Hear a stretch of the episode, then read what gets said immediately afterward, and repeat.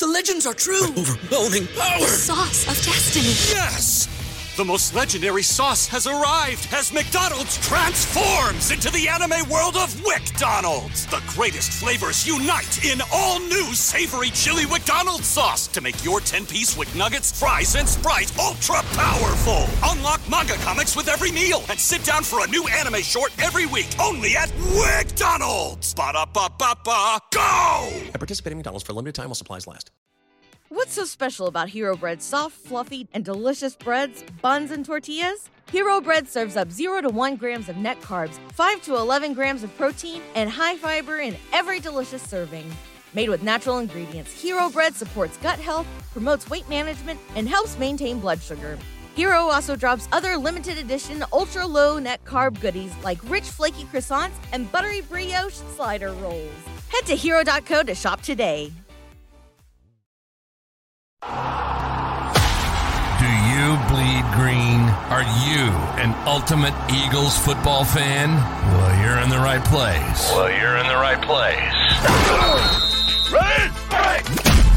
This is Birds 365, hosted by the new Mac and Mac, Jody McDonald, and John McMullen.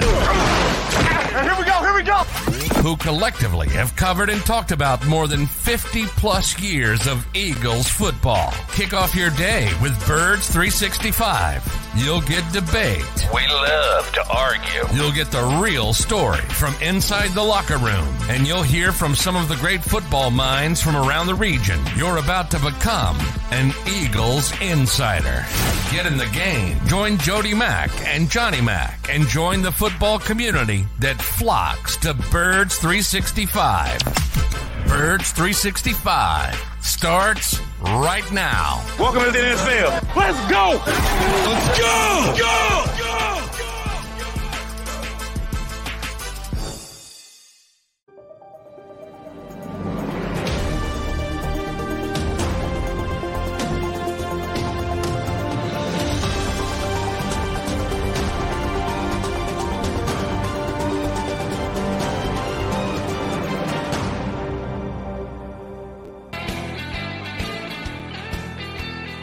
You got your Mac and Mac guys, John McMullen and Jody McDonald, here to hang with you on a football Friday. Yes, it is a football Friday. We'll acknowledge the baseball team in just a second. But first things first, yes, get ready for another Eagles games, an all green matchup that I was very much looking forward to in July and August. And now that we've arrived here in October, yeah, I'm not really looking forward to it all that Ah. much because Yeah, Jays- this was going to be a big one, man. This is I circled this one. I was excited about this one. Now it's like, oof, it's It's just another- another another bump in the road. I'm sorry, Jody. That's uh, I'm, I've only been taking it for 50 years. So what's another Sunday against the Eagles? Which, oh, by the way, the New York Jets have never beaten the Philadelphia Eagles Yeah, in a tradition like uh, no other. The Eagles Jets final preseason game of the year, which the Eagles used to lose every once in a while. The Jets would yeah. find a I way to beat them that in preseason. Yeah, yeah. Uh, unfortunately, the regular season games are the one that have that count, and the Eagles have never. Let me repeat that: never lost the Jets. Thirteen and zero. Is it thirteen or fifteen? Uh, Uh, I believe it's 13. 13 double, I'll be- double check. be Uh, fourteen by Sunday. Uh, so yeah, we will uh, talk plenty, and if the Jets somehow find a way to jump up and win this game, my guess will be that it'll be more the Eagles shooting themselves in the foot than the Jets putting forth some kind of phenomenal performance. Because I've talked up the Jet defense all year long, and they've had a couple of injuries, and they got injuries this uh, going into this week with uh, big one popped up yesterday, by the way. Big one, big injury. Which one are you referring to? Jalen Carter. Um, oh, for the Eagles. Uh, I'm talking about the Jets Oh, injuries. Yeah, Um, they're they're down a couple of their cornerbacks.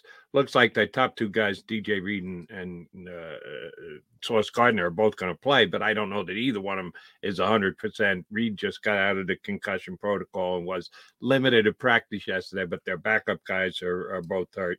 Uh, the the Eagle, the Jets are not at one hundred percent coming into this game on the defensive side, which is their lone strength.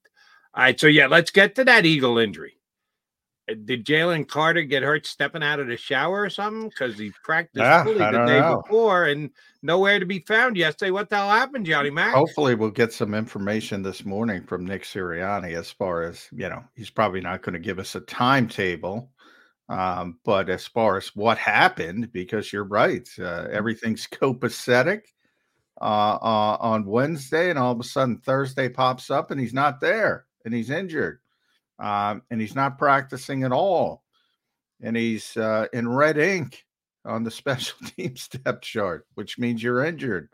Um, yeah, uh, uh, very surprising, uh, and obviously not in a positive way.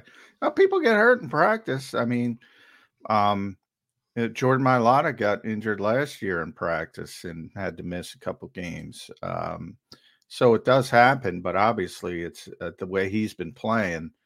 Um, that's that's a big one uh, because he's been dominant, um, and you know this is probably the week where you can persevere, but you don't want to. And uh, Thursday, not being able to practice is not a good sign for a Sunday game. I will say that. My, uh, you mentioned Mailata. Didn't he get hurt in a game last year? Didn't he get Uh, hurt on his knee a in return, practice. yeah. on a return pick six? Uh, yeah, two years ago. You're right. Oh, Last year was the shoulder. Two years ago, he injured his uh, knee in practice. Last year was the shoulder on the pick six against Jacksonville. Right. Correct. Yeah. Um, but Um, your point of you can get hurt in practice is is legit, not often. And the I see may you know what it was? If he did get hurt in practice, and this is pure speculation by McDonald and McMullen here. We don't know when he got hurt, how he got hurt, how hurt he is, or anything else. But if he did get hurt in practice, it's the intensity of that Eagle practice, John. Uh, the coach went bragging on it last week that they're so intense in practice. I guess Jalen got a little too intense in practice and ended up hurting himself. It's uh it's you know, you can get and that's the thing about football. I mean, uh, the the worst injury maybe I've ever seen in practice was Teddy Bridgewater's uh Ooh, ever heard of. That was in practice. Um it happens. Uh, you know, it doesn't happen a lot, but uh it, it definitely happens. Um and it, it, it the way he's been playing is it's unfortunate because he's been I, I don't think it's an overstatement to say he's been one of the best uh, defensive players in football to this point, the entire NFL. Um, and I think he's been the best Eagles defensive player. And the Eagles have a lot of good players, and I think he's been the best, um, which we don't often say about rookies. But yeah, I mean that's a that's a big break for the Jets if he, especially with a young quarterback who's probably prone to speeding up and and making some mistakes if you have a, a player like that out there. So they, if he does, uh, if he doesn't go, if he's not ready to go by Sunday, and we won't know that till Sunday, I can guarantee you that, because Nick, Mister Tactical Advantage, will not be uh, uh, informing the world as to his status. Uh, he's going to want to keep the Jets guessing. Uh, that's the bad news. Good news is Fletcher Cox full go of practice yesterday. Uh, Fletch is ready to go, uh, so that helps. saw him partying in the Philly locker room Yeah. after the game. So I'm guessing, no question, Fletcher Cox going to be able to play on Sunday. Yeah, if he can go and throw champagne around with the Phillies, he's got to be good to go for the He's Jet ready to go. Sunday. Fletch even even heard Robert Saleh talking about giving Jalen Hurts eleven kisses because uh, someone asked him about Breece Hall and the the year that he's having and and the big play ability that he's brought to the Jets, and he's probably the Jets, you know, biggest concern on offense right now. He said we got to give him eleven kisses every every carry. so, yeah, he, he's ready to go, um, and that'll help. Um, Sydney Brown talked to him for a long time. He's going to play. That'll help. Justin Evans had a big knee brace on. I don't think he's going to play. And I don't think Slay's going to play. And that popped out of nowhere either. I mean, he was his usual jovial self after um, the game in Los Angeles. He was holding court. Uh, and all of a sudden he pops up on on the injury report Wednesday. He didn't even practice, so it couldn't have happened in practice. Um, had to happen in the game. Um, but I can't get the sneaking suspicion that they want to make sure he's optimal for Miami and Tyreek Hill and Jaylen Waddle and all those guys. Um, again, the Eagle. I, I mentioned it yesterday on the show. The Eagles would never admit it, but I think you know they look at this game as a little bit of a breather from a defensive perspective, at least in the passing game. Um, and probably being cautious, but that's just my my speculation there. Could this possibly be? And at some point, I'm to have to uh, uh, cop to this because Rashad Penny has become a complete non-factor. I suggested that at some point during the year you would see the Eagles run. Uh, Eagles take a running back and put him on load management. Again, they'd create some kind of quasi injury, kind of like this one, which like what you're telling us Sunday in the locker room, perfectly fine, no practice unless he slipped in the shower, and they haven't said he slipped in the shower. It could be a load management thing. You just uh, kind of laid it out the way they might be looking at Slay's status. I thought that could happen at running back this year. Now it hasn't played out that way because they seem to be afraid to get Rashad Penny up for any games, so they don't have the depth, or at least they don't have the in their own belief the perceived depth that I thought they were going to have coming into the season going load management at quarterback, huh? At cornerback, huh? Well, I, I wouldn't describe it as that. You know, I look at last night. You know, Travis Kelce's playing, playing at a high level, impressing Taylor Swift, yada yada yada. Um, you know, he's got an ankle injury. He's still making plays. Guys play through injuries all the time. I'm not questioning if Slay has an injury. You know, even you know, I'm I'm saying there there are certain injuries where you can be cautious with on a certain week versus you know if it were Miami you might need him out there um, and he might be capable of playing and by the way this is just purely my speculation not mm-hmm. not not i'm not reporting Both i'm going there with you buddy yeah. you, you don't think well some alone, people no. think you know say oh mcmullen said he's sitting down but you know people hear what they want to hear um I, am not doubting he's hurt. Uh, he's got an ankle injury. I'm not saying I am making up. Yeah, yeah. Well, that's uh, blame that one on Jody. Yeah, I I'm absolutely saying, put it on me. I'm saying that, and I wasn't even there. I'm taking John at his word that Slay looked fine in the locker room afterwards. He didn't uh, limp. He didn't say anything about it. Nobody questioned him about it. And all of a sudden, he hasn't practiced yet this week.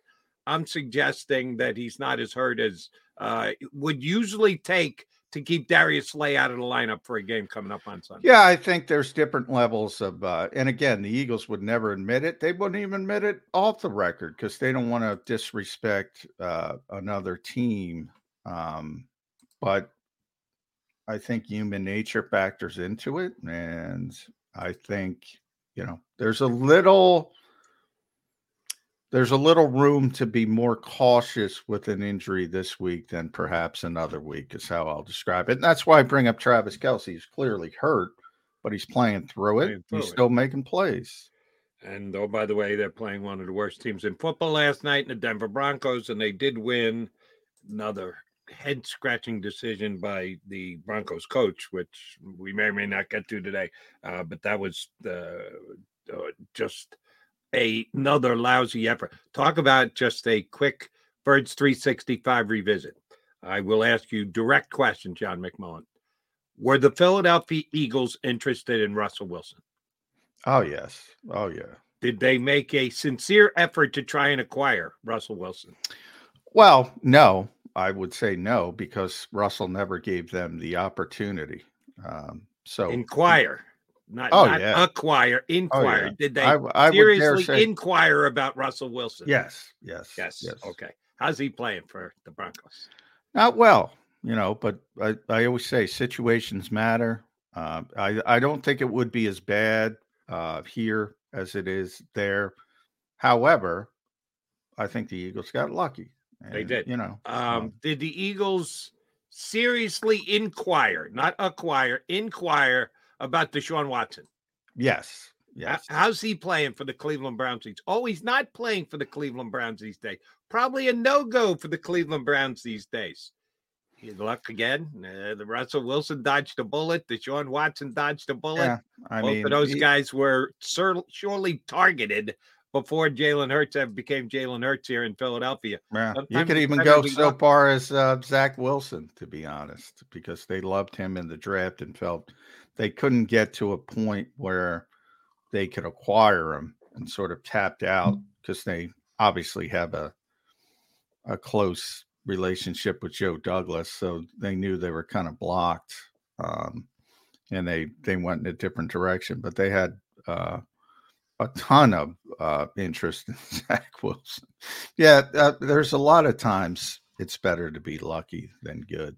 And um, the Eagles are lucky to have Jalen Hurts, which we'll, certainly we'll talk about plenty today. All right, uh, one more thing before we get our first guest up, which will be Paul Domowitch from uh, 33rdteam.com, and his stat pack will be up on uh, jakibsports.com well in advance of today's uh, Sunday's game against the Jets. That's it's already um, up. Jakibsports.com. Does it go up? Uh, I thought it didn't go up till Friday afternoon. Uh, no, it's up. It's okay, up right so. now. A lot of good, uh, a lot of good nuggets in there. Go to jakibsports.com to catch up on Damo, or just stay tuned here because Damo's going to share most of it with us uh, when he jumps aboard.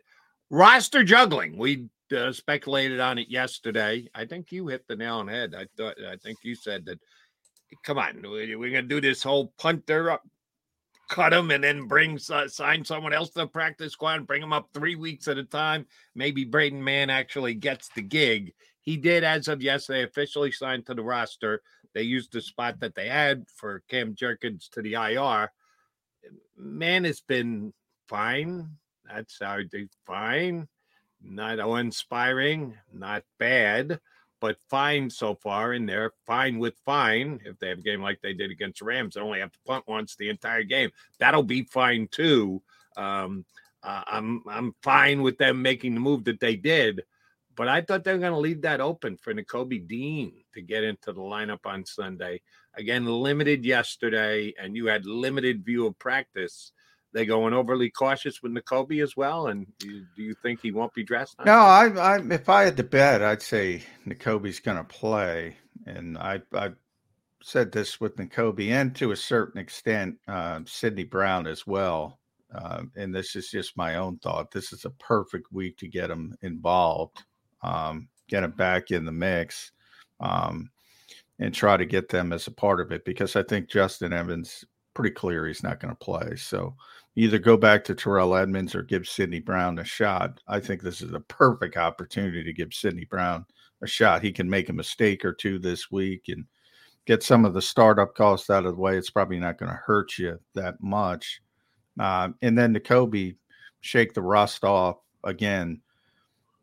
If, if you're looking at Nakobe's game, it's you know the biggest question marks would be coverage, the coverage aspect of it.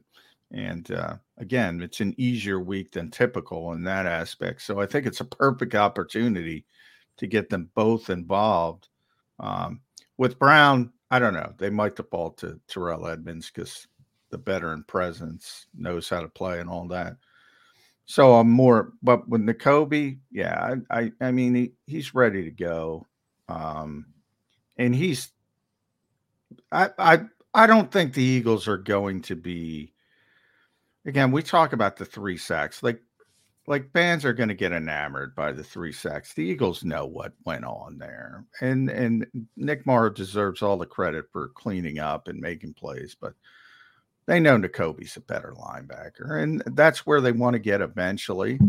Um, and you know, he's healthy as your best linebacker. He's back in there. All right, so we're we're back to the same repetitive question. I think we've been asking each of the four weeks, last four weeks. Somebody's got to go. If you're going to reinstate Nakobe Dean off the injured list, then someone needs to come off the 53 man roster. In a week where we don't know Jalen Carter's status, I doubt that it's going to be Street. My, my, default position is always Kentavius Street. No, Not sure why. Forget about Kentavius. No, he, he's solid. He's right. Solid. He he actually played okay last week when he got to. They were down a couple of uh, DTs, so he got a couple of snaps in there. And uh, unlike Derek Barnett, actually showed up on the stat sheet. Um, where where are they? Not going to be Derek either. Uh, which- unfortunately for you. Yeah. Um, Well, I, I, I would Eagles. say, I would say, you know, judging by the brace, it could be Justin Evans to IR. Um, you could do it that way. Um, but if I were to pick a player, if Justin Evans isn't going to be out four weeks or or something of that nature, um, and you can't tell by braces, but he was wearing a big brace. Um, um, I uh, I would bet. Uh, unfortunately, I would bet on uh, Mario Goodrich um, as being the guy. That would be my guess. in a week where Slay might be sitting. I know Goodrich is or you know, it could be Rashad Penny as well. They've been working out. They brought in uh, a practice squad running back, Brian Kovac. They worked out another one. I forget his name. If they have confidence in those guys, might even be Penny, but I would, I would lean more towards uh, Goodrich. and they will keep that under wraps till Sunday when they head up the turnpike to take on the Jets. All right. It is time for our first guest. Joining us next is our buddy Paul Domowitch, 33rdteam.com, and his stat pack, John tells me, is already up on JAKIB Sports. I don't know why I didn't think it went up till Friday afternoon. I thought that Damo would do us a solid and keep it under wraps until he came on our we show need- we Friday. need shelf no, life. No, We he puts it up on the life. website first. We Thank you very much, life. Damo. Twelve and zero, by the way, the official number, Jody. Twelve and zero. that Eagles the over the Jets have lost 12 straight to the Eagles. They're going for the 13th. I thought it was actually 13. You know. Getting ahead of myself as a loser Jet fan. All right, Jody Mack coming back. We'll uh, talk about Eagles, Jets, and uh, a couple other things around the National Football League with Paul Domowitch. He's up next here on Birds 365. Go to get your game on. Go for the beers. Go for the cheers. Go for the hit and the hits. Go for the stakes and the stakes. Go to get your parlay on. Go to get your party on. Go for the scene. Go for the screens. Go for the gallery. Go for the win. Go to Ocean. Visit theoceanac.com to plan your visit. At Pond Lehocky, we've recovered billions of dollars for our clients, and we're confident we can do the same for you. With over 250 years of combined courtroom experience, we've helped over 100,000 injured clients obtain some of the largest settlements in Pennsylvania. One conversation is all it takes to help you and your family get back on track. If you've been injured in an accident, give Pond Lehocky a call.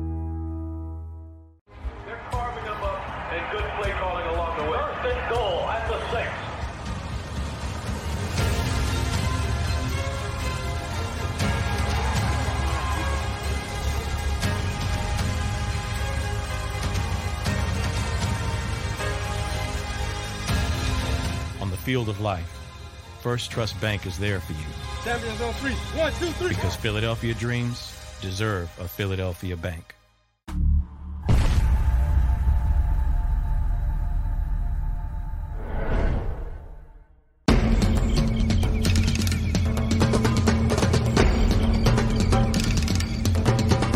Staffing is not easy, but that's what we do every day, all day. The key to our success is storytelling, asking the right questions to find the right people. Hi, I'm Gary Kane, president of Kane Partners. We want to be your staffing partner.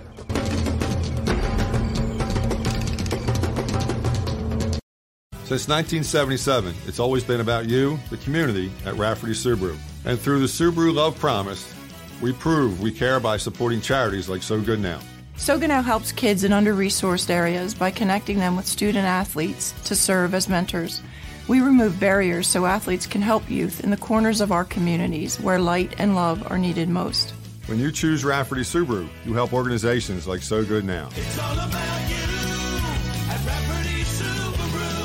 Do you stream on a Roku, Fire Stick, Google TV, or Apple TV? Now you can watch 6ABC 24 7 with the 6ABC Philadelphia streaming app. And the big story on Action News. Search 6ABC Philadelphia and start streaming today.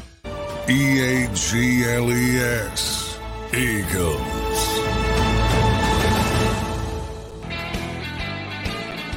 All right, Mac and Mac guys with Paul Domowitch, our buddy from uh, JakibSports.com and 3013.com as well. All right, Domowitch, I'm starting with you right away. Um, I see you noted that uh, of the last 10 Super Bowl champs, only one, the Denver Broncos, had a lower red zone success than the 5 and 0 Eagles. Repeat uh, teams that lost the Super Bowl coming back the next year. Yeah, they got issues in the red zone. That's that's a very fair uh, statement to make. But I'm going to ask you this one. Of the Super Bowl losers coming back to take another shot the next year, who is the only team to start the next year 5 and 0? There has only been one team in the history of the Super Bowl since they started it after losing, came back the next year, opened up 5 and 0. Do you know who that team is? Well, I'm gonna do the math here, Jody. Since the Eagles are five and zero and they lost last year in the Super Bowl, I would say could it be the Eagles? No, I mean after you go to the Super Bowl and lose, and then the next Right. season come out and open up the season five and zero. Only happened once where a loser in the Super Bowl the next year started five and oh. zero. Besides the including- Eagles. Yeah, beside the oh, Eagles. Oh, it's it was the '81 Eagles. I know. The Uh, 1981 Eagles, after going Yeah, and losing to the Raiders, Yeah. started the next year five and zero. It's the only time it's ever happened. And the Eagles Yeah. have now, uh, for the second second time uh, after uh, the previous Eagles Super Bowl iteration went there. We need better results because that Eagle team finished up ten they, and they six. started six and zero, Jody. Six, They right? opened Um, and uh, Dick. Ver- It's still it still haunts Dick Vermeil. a, little bit. That uh, next season wasn't near as successful as the one before. All right, Damo, since you noted in the column the red zone struggles that the Eagles are having, what's the solution? Jalen's got to. Uh, I mean, they got to get better passing the ball in the uh, red zone because teams have doubled down and are taking away the run. They're taking away Jalen's running uh, inside the twenty. Uh, they're basically saying, "Beat us with the pass if you can." And you know, he, he hit Goedert Sunday, which was a positive, uh, you know, uh, thing to see. But I think it was only his. I want to say his third red zone touchdown pass in the last in his last nine, eight or nine starts. Uh, you know, that's just not the way they've been operating, you know, going back to last season. I mean, they get down there, they just grind it out. He runs, uh, and teams are, you know, you know, they they've got to be, you know, they're a diverse team in the uh, other 80, you know, in the 60 yards between the 20s. Uh, Yeah. you know, they, need- they need to they need to show that they can throw the ball down there. I mean, we need to see more Goedert. We need to see more of AJ Brown uh, in the end zone, and uh, uh, Jalen's got to let it fly.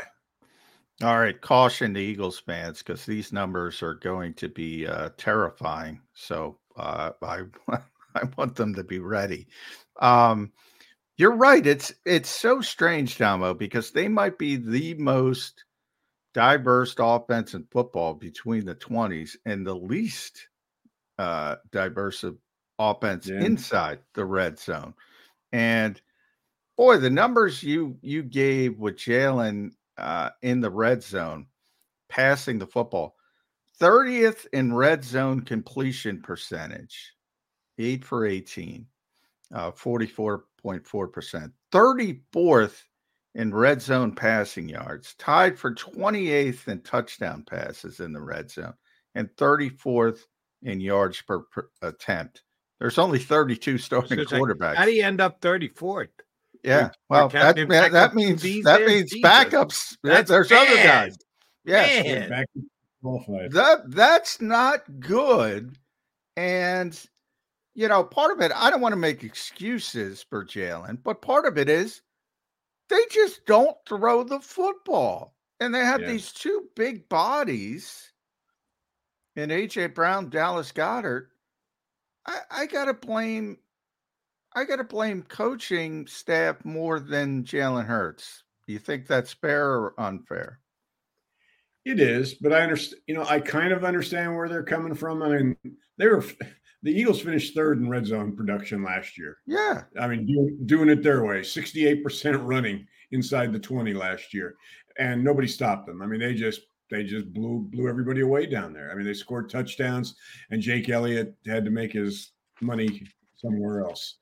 Um, you know, this year, like I said, off-season teams had a chance to spend the off-season looking at film, looking at ways to try to stop this team, and they said, okay, we're going to probably have our problems stopping them between the 20s. Uh, but when they get down there, when when when the, when the field shrinks, Jalen's not as good a quarterback when he can't throw deep. When he when the deep option to AJ and and DeVonta isn't there. Let's let's let's stop that run. Let's take away his run lanes. Let's take away the RPOs, the draws that he, he runs, and let's make him throw the ball. And that's kind of where we are now. Now that doesn't mean Jalen can't do it because I think he can. I mean, I think you know he just needs to show them that he can do that. And when you know once they start having success down there with the pass, you know you it goes back to opening everything up. All right, I don't have this in front of me. I'm trying to get it, and I can't get it quick enough before I got to answer this question. Give credit where it's due. Uh, Brandon Lee Gowton had this up on Bleeding, Bleeding Green, I think on Monday. Um, possessions in the red zone, where uh, D'Andre Swift is the main back. Uh, the Eagles have in 11 possessions gotten six touchdowns and five field goals, which is still not a great percentage, six out of 11 but yeah. ones that uh, Kenny Gainwell has been the number one back. they've got one touchdown and four field goals and one loss on downs and a couple of end of gamers, which if you're just running out the clock, you're doing you're supposed to. But the touchdown percentage is much higher with uh, D'Andre Swift than it is with Kenny Gainwell, yet they continue to put Gainwell in when they get to the red zone. Is it time to give up that shift, Damo? Well, I mean, just because they trust the guy because he's been around for one more year. What does DeAndre yeah. Swift have to show that he should have, at a minimum, the same role Miles uh, Sanders had last year on this team? Yeah, I mean, you know, John and I talked about this on my podcast earlier in the week. You know, they've got to be careful with Swift. Uh, he's entering a that an area that he's never been in before. He's averaging 18 plus touches a game. Uh, you know, this isn't a workhorse back. This isn't a guy you want to pound, uh, or else you might as well. He'll be watching the uh, the playoffs from the IR, from IR. So you got to be very careful there. Uh, you know, Gainwell's a you know uh, Gainwell's impressed me this year with his tackle breaking ability. His you know, I mean, he picked up two big first downs on Sunday uh, after you know you, runs on yards after contact. I haven't noticed that. You know, I don't know what the circumstances are on some of those uh, when he's been in. You know, they've probably been in the fourth quarter, late in the game. Uh, a couple of those red zone opportunities they squandered, you know, were, you know, kind of like Sunday when they were just killing the clock. Uh, you know, the, the, the bottom line is, you know, the numbers. They're averaging. Two, their whole team is averaging 2.39 yards per carry in the red zone. Um, last year they averaged uh, well over three. So, you know, I'm not going to put the blame on Kenny Gainwell solely. Uh, you know, I mean, like I said, Jalen's not not running effectively down there. Uh, Swift hasn't when he's been in there. You know, the only thing that works down there is when they do get to the one. You know, that's a sure thing because they're going to go to the tush push. But you know, teams like yeah. I said, teams have devoted, teams have devoted everything to stopping them in the red zone. Yeah, and Damo, you know, has the numbers there, but when it comes to DeAndre Swift and touches, 18.2 per game, he's never touched that. His highest with the Lions, it was 10.5, 16.4, 12.3. Uh, even at Georgia, it was 15.7, 13.9, and 6.5. So he doesn't have a history. And think about this he only touched it two times in week one. So it's 89 touches over four games, yeah. which is 22 plus uh, uh, touches a game. So, yeah, I think they, if anything, they have to scale back DeAndre a little bit when it comes to a touches standpoint. And right now, I think more of the equation is all right, if you don't like Kenny Gainwell that much, and by the way, the Eagles do, so I don't think from their perspective – but then you you you have to start talking about Boston Scott or even Rashad Penny. I don't think his numbers can go up. I mean, 22, that's you know, in this era, that's that's Derrick Henry esque. I I don't think if anything, I think the touches got to go a little bit backward uh, moving if that's, forward. If that's the case, then I'm just suggesting save him for the red zone. If you say, "Uh oh, we're getting to a point where we're not," eh, let's let's let him get into the end zone, which seems to be the one thing we're all questioning about the Eagles and their ability in the red zone. Kenny Gainwell has gotten. Uh, you talk about the imbalance between Gainwell and Swift. I'm guaranteeing you in the red zone, they're about even. And yeah. that's Johnny told me this from shoot the beginning of practice this year. They trust Kenny Gainwell. High leverage situations, they work Gainwell. They're going to give it to Gainwell. They I'm not seeing it. I, you, Damo, you think he's been breaking tackles? I somehow missed those plays. I don't know. I have not seen any of that out of Kenny Gainwell this year. Well, and you haven't been watching. Uh, you didn't watch last week's game. did, did did either of those two end up in him getting in the end zone? I don't think so. I will. I will say also when Kenny, you know, and again he's you know role players. We've been talking about role players a lot this week. He's their best pass protector as well, so that factors into but wait, it. Wait, that that's that's the tallest midget in the circus, right? Well, yeah, I agree they're, with they're that. Not, they're not good at that at all. He might, but I mean, I mean, lot. Swift. It, it's it's ironic because Swift was pretty good in Detroit, at least from PFF uh, perspective, last season as a pass protector he's been that's the only thing he hasn't done well. It's a big red mark. It's down in the 20s. It's he's been really bad as a pass protector here. Um and yeah, Kenny's just been acceptable, but he did a good job last week and and as Damo mentioned in the Rams game, he did a pretty good job uh chipping at times. Um so that factors into it as well. And you know, you got to have this is not, as I said, D'Andre Swift has been great. He's fourth in the league in rushing. Um, so he's been one of the best backs in the NFL, but this is not this is not the guy I look at and say he can be Adrian Peterson in his prime and just take on 30 touches or Derrick Henry and and stand that level of pounding. So I I do think Damo's right and the fact that uh, uh, you need to be careful with that moving forward. Another interesting nuggets time of possession. The Eagles have been dominating. Now you know when Chip was here, time of possession didn't matter, Damo. Um. And and you know I think it's overvalued at times, but when you see the disparity the Eagles are are having you know, one of the things is their defense is never on the field, so that helps. Um, they've had so many long drives offensively, and they're more, let's be honest, they're more talented on the offensive side of the football overall than the defensive side. So the complementary nature of football, they lead the league in rushing attempts. You had their highest time of possession so far since 1989, which is when they started tracking the numbers. These drives are impressive, even when they don't finish them, Damo. Yeah. And it, I mean, one of the reasons why their run game is so big to their success. you look around, you look around the league right now. Everybody's playing the Vic Fangio. Uh, yeah, deep drives me insane. By the way, drives me yeah. nuts they're just not giving up the, the deep ball. And, and, and, to the Eagles' credit, they've they've managed to get uh, several in the last two weeks. They've, uh, I mean, they they still throw it down there because they've got guys like AJ Brown and DeVonta who can catch 50-50 balls. Mm-hmm. Um, so that that helps. But the fact that they have a run game, you know, that's that's been so effective and th- they don't fumble. Uh, very seldom at least uh, you know i mean they they can they can do these for 12 14 16 play drives and survive if they can keep you know take it from you know inside the 20 and not have to go with a uh, 95 yard field goal by jake elliott then if the eagles are one of the best at keeping the football and winning time of possession and the Uh-oh. jets are one of the worst at losing time of possession and their offense is getting off the field rather quickly under Zach Wilson. Can we see a 40-20 split this week?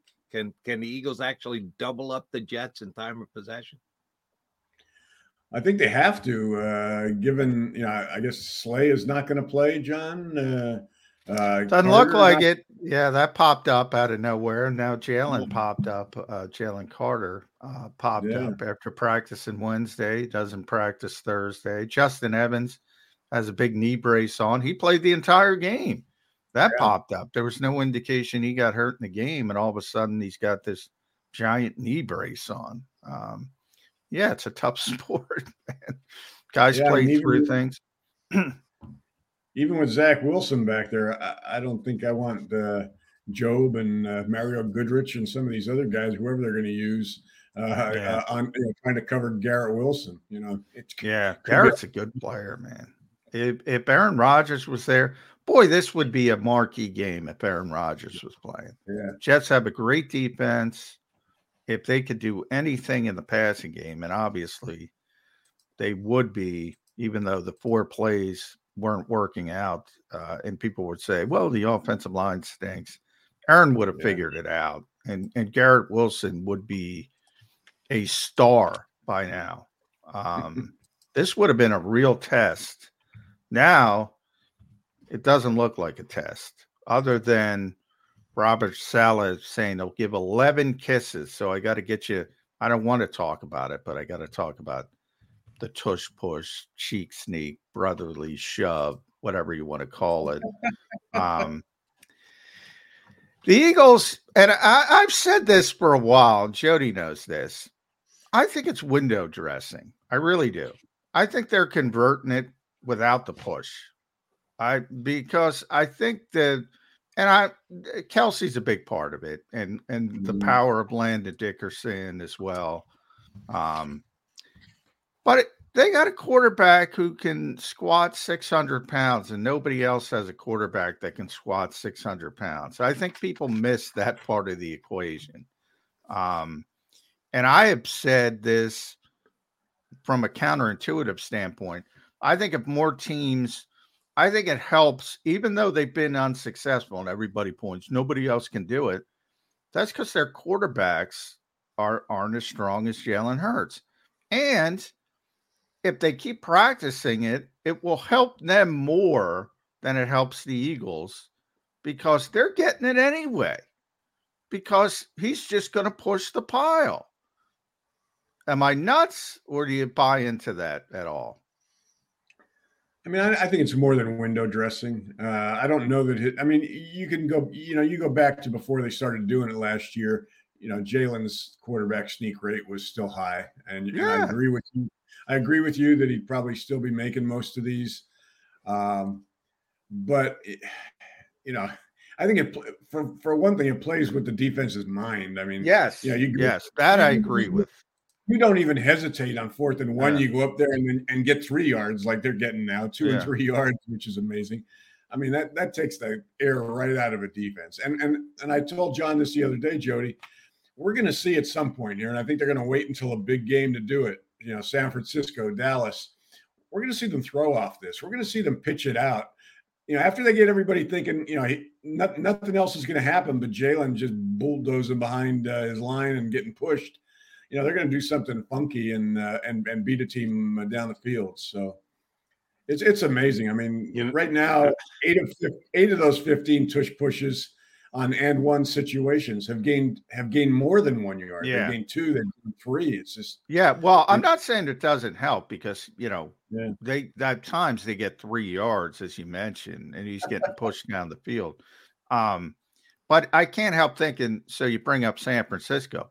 Well, Brock Purdy isn't as strong as Jalen Hurts, but you know if they stick, I don't even know who their backup left tackle is back there, and all of a sudden it's a 24-24 game and it's fourth and one and then they have a backup left tackle pushing a guy who maybe isn't capable of getting it on a normal side. I think all of a sudden it turns in the other direction. But I I- I agree with you. They are in people's heads with this, um, Yeah. and that part is real. That part is real. I will say. and Dom, I'll give you the I'll give Well, you the was gonna say, perfect wait till they- scenario where it's going to Wow. happen against San Francisco or whoever else it is, what whatever game comes up. You need it to be third and one. That way, if you take the shot on third, eh, you end up in the end zone or an incomplete. throw. And then on fourth and one, you go, Ah, now we'll stick it down your throats, and you run it anyway on fourth and one and get the first down. That if it's going to happen, which I think you're onto something, it'll happen on a perfect situation Yeah. where they have not only the third down to take the chance, but then the fourth down to get the first down anyway. Yeah, I mean that's the that's the beauty of a team that that can get for short first downs on fourth down. It just totally turns third down into a I don't know what they're going to do uh, down. You know, they may they may go deep. you know, I mean they do. You can't you can't figure out what they're going to do. It just opens up all sorts of possibilities, which creates problems for the defense. Yeah, yeah. Um, defense. We'll talk Eagles defense because you also uh, broke down the blitz numbers for Sean Desai, which you know have spiked over the past two weeks, and I'm a little surprised how much they blitzed uh, Matthew Stafford. I wasn't surprised that they hit a high against Sam Howell, the young quarterback. I'm a little bit surprised they were still up near 30 percent against Matthew Stafford. Now, part of that is the low number of plays, so the percentage gets a little bit spiked. But um, that did that surprise you at all that they they went after Matthew Stafford so much? It did because you know, I mean, I understood what you know, Sam Howell, inexperienced quarterback. Those are the kind of guys that typically a team that doesn't blitz a lot will will go after. I mean, so that didn't surprise me. They blitzed, I think, thirty percent against Washington uh, versus twenty nine point five or something like that against uh, last week. But yeah, they don't. Uh, this is a veteran quarterback, um, but I think they just felt that their their defensive line could so overwhelm this offensive line and put pressure on him uh, that they were going to go after him. Uh, they didn't. They weren't fearful of the running game uh, because the Rams don't have a running game. So uh, you first half, in the first and the first half, you know, they weren't getting a lot of pressure on him, consistent pressure at least, even with the blitz. And Kupp was was was carving them up. I mean, Stafford to Kupp, Stafford to uh, the the BYU guy whose name I keep forgetting every time we Puka talk about it. Nacua. Puka Yeah. Yeah. Second half, different story. I mean, I don't know if you know. I mean, besides the fact that they were suddenly in Stafford's face with four and five and six man rushes, they also, you know, they brought in Bradley Roby, who was doing a terrific job of covering, uh, better job of covering Kupp than they had in the first half with the people they were using. I do not know if uh, Reed is going to be healthy for the Jets on the corner. He was in a concussion protocol uh, last week and uh, did uh, limitedly practice yesterday. But if he's out there, that means it's probably a good chance he's going to play. And you have he and Sauce Gardner, and, and Reed's good when healthy, and Sauce is one of the best in the game. If that's the case, do you man up one on one, both DeVonta Smith and AJ Brown, because you need to respect the fear that is the speed of Quez Watkins? Thank you for laughing. I appreciate you don't know how much I appreciate your laughing. When I saw him, on Jody's that been screen- trying to get this all week. I I was- here but let me let me let me throw out my thing. But and it's not mine, it's Nick's, which I get. Um role players. I think, you know, Nick constantly says, I think they're two different discussions. If you need traffic, if you need production from Quez Watkins, you got to go in a different direction. But I think his speed on the field with AJ Brown, DeVonta Smith makes it easier from a spacing standpoint. I think the Eagles are are correct from that standpoint. So if you can stretch the field, you know, maybe have a little bit more space to make Jalen make the throw. That's why they play him because of his speed. But you know, I think people get mm, conflated with, oh, he doesn't produce, and Olamide produced a little bit more, but he runs a four three five, and Olamide runs a four five five or whatever. So the spacing is thrown off from Nick's perspective. That's his his philosophy: buy or sell. Uh, so Yeah. I mean, I buy some of it. Um, you know, I mean, I, I, he mentioned his blocking and also. Yeah, I don't see uh, the blocking, by the way. yeah, I don't see the blocking I. at I mean, all. Yeah. No. uh, Yeah, you we know, saw was- block a blocking wide receiver last year in Zach Yeah. Pascal. He was good Yeah. at it. We we Yeah. were able to visually see. The Oh, blocking, yeah. He's, uh, I come on. yeah. Nah. you know, 150 pounds soaking wet or whatever the hell he is. Uh, You know, that's not my idea of a wide receiver, a blocking wide receiver. Um, you know, I, I- you know, but his speed does create. Uh, at least it's something they got to think about, and it creates some room for other guys, including Goedert. You uh, theoretically. Um, so you know, and and Oz is adequate. I mean, they need to, one of the things they need to do in the draft or free agency this year is is go get a really. I'll tell you a guy. I don't know if I don't know if you guys watch many Oklahoma games. Uh, Bob Stoops, his son, Drake Stoops. I mean, the guy is the quintessential. He's Hunter Renfrow younger. He's he's just a, the the the slot corner, slot uh, wide receiver you want in an offense. Uh, and that's the Well, I think they that's. Cooper Kupp, Damo. I'm going to go Cooper Kupp. That guy, that guy created more Don't- don't he's separation. available, Johnny I've Mac. ever I've saying, ever but- seen in the slot. I don't know how much it was Kupp and how much it was Goodrich and Ricks, but I've never seen so much separation in the middle of the field. Uh, it was something to behold. Uh, yeah. from SoFi Stadium. That guy's phenomenal. Um, He really and by the way, I criticize Sean McVay, man. He went away from it. That's where I, I, I credit the Eagles coaching staff. When you're giving them something, they take it and they keep doing it until you stop it. And Sean McVay was like, "Yeah, let me try something different." They're getting used to it. They can't do anything with him. Yeah, you know, it was this week because of you know a, a lot of because of what I saw last week with in that first half. I mean, you know, Zach Evans isn't Matthew or Zach Wilson isn't Matthew Stafford. He's not to. no. And they and but Garrett Wilson is in the. You know, I mean, he's in the He's very good, yeah. Discussion as far as uh, and they've got Allen Lazard and you know and they got Cobb who who's got three catches. I don't know what the hell's going on there. I mean, they brought him over, I guess, because he was going to catch passes from Rodgers. Yeah. But anyway, they got they got receivers they can get the ball to. They've got Breece Hall. You really don't want this offense, the Jets offense, even with Zach Wilson, you don't want them to have the ball a lot Sunday. So I think we're gonna, you know, they're gonna they're going up against a, a- a Jets defense that is is one of the best in the league, but they're 29th against the run. So what does that tell me? That tells me they're going to run the ball a lot this week. All right. Uh, for and oh, by the way, the kid from Oklahoma that you're talking about, the quintessential uh, slot receiver. If you believe Nick Sirianni, if you take him at his word, they don't want that. They need the slot guy to be a guy who gets deep, so as to open things up for uh, uh, Smith Yeah, and, I don't and Brown. Okay, if that's your philosophy, that's your philosophy. I'd rather have a guy who could catch the football, but that's just me. Um, I give you a couple guys to look at though uh, this weekend if you're watching any college football. Washington's got two kids that can both get behind the defense. Michael Penix is having a real nice year. He's not going to win Heisman, Yeah. but he's going to get votes and he may end up in New York. Rome Odunze and another kid by the name of Jalen McMillan. They got some speed on the outside with Washington. They got a big game against Oregon. Both teams are undefeated. I think it's 3:30 on ABC or something like that. So if you're looking for the guy who's going to take Quez's job, because Quez is not coming back here next year, despite his unbelievable world-setting tracks uh, ability to stretch. Well, now Jody downplays. He can run. I mean, that's not in debate. I mean, the guy is. All right, I'll try this again. not- give you a shot, Damo. Who do you want stretching the defense? Quez Watkins or uh, Devin Allen? Who's faster?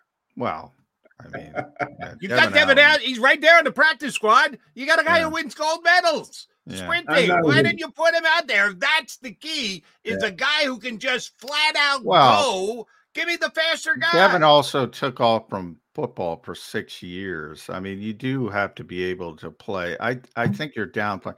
Quez is an NFL receiver. He's Uh, he's just well not a very. me. He's just not a very good one. Uh, or you know, I wouldn't even say that. He's fine as a fourth guy, or or Yeah. a fifth guy. Um, he's a he's a legit NFL player.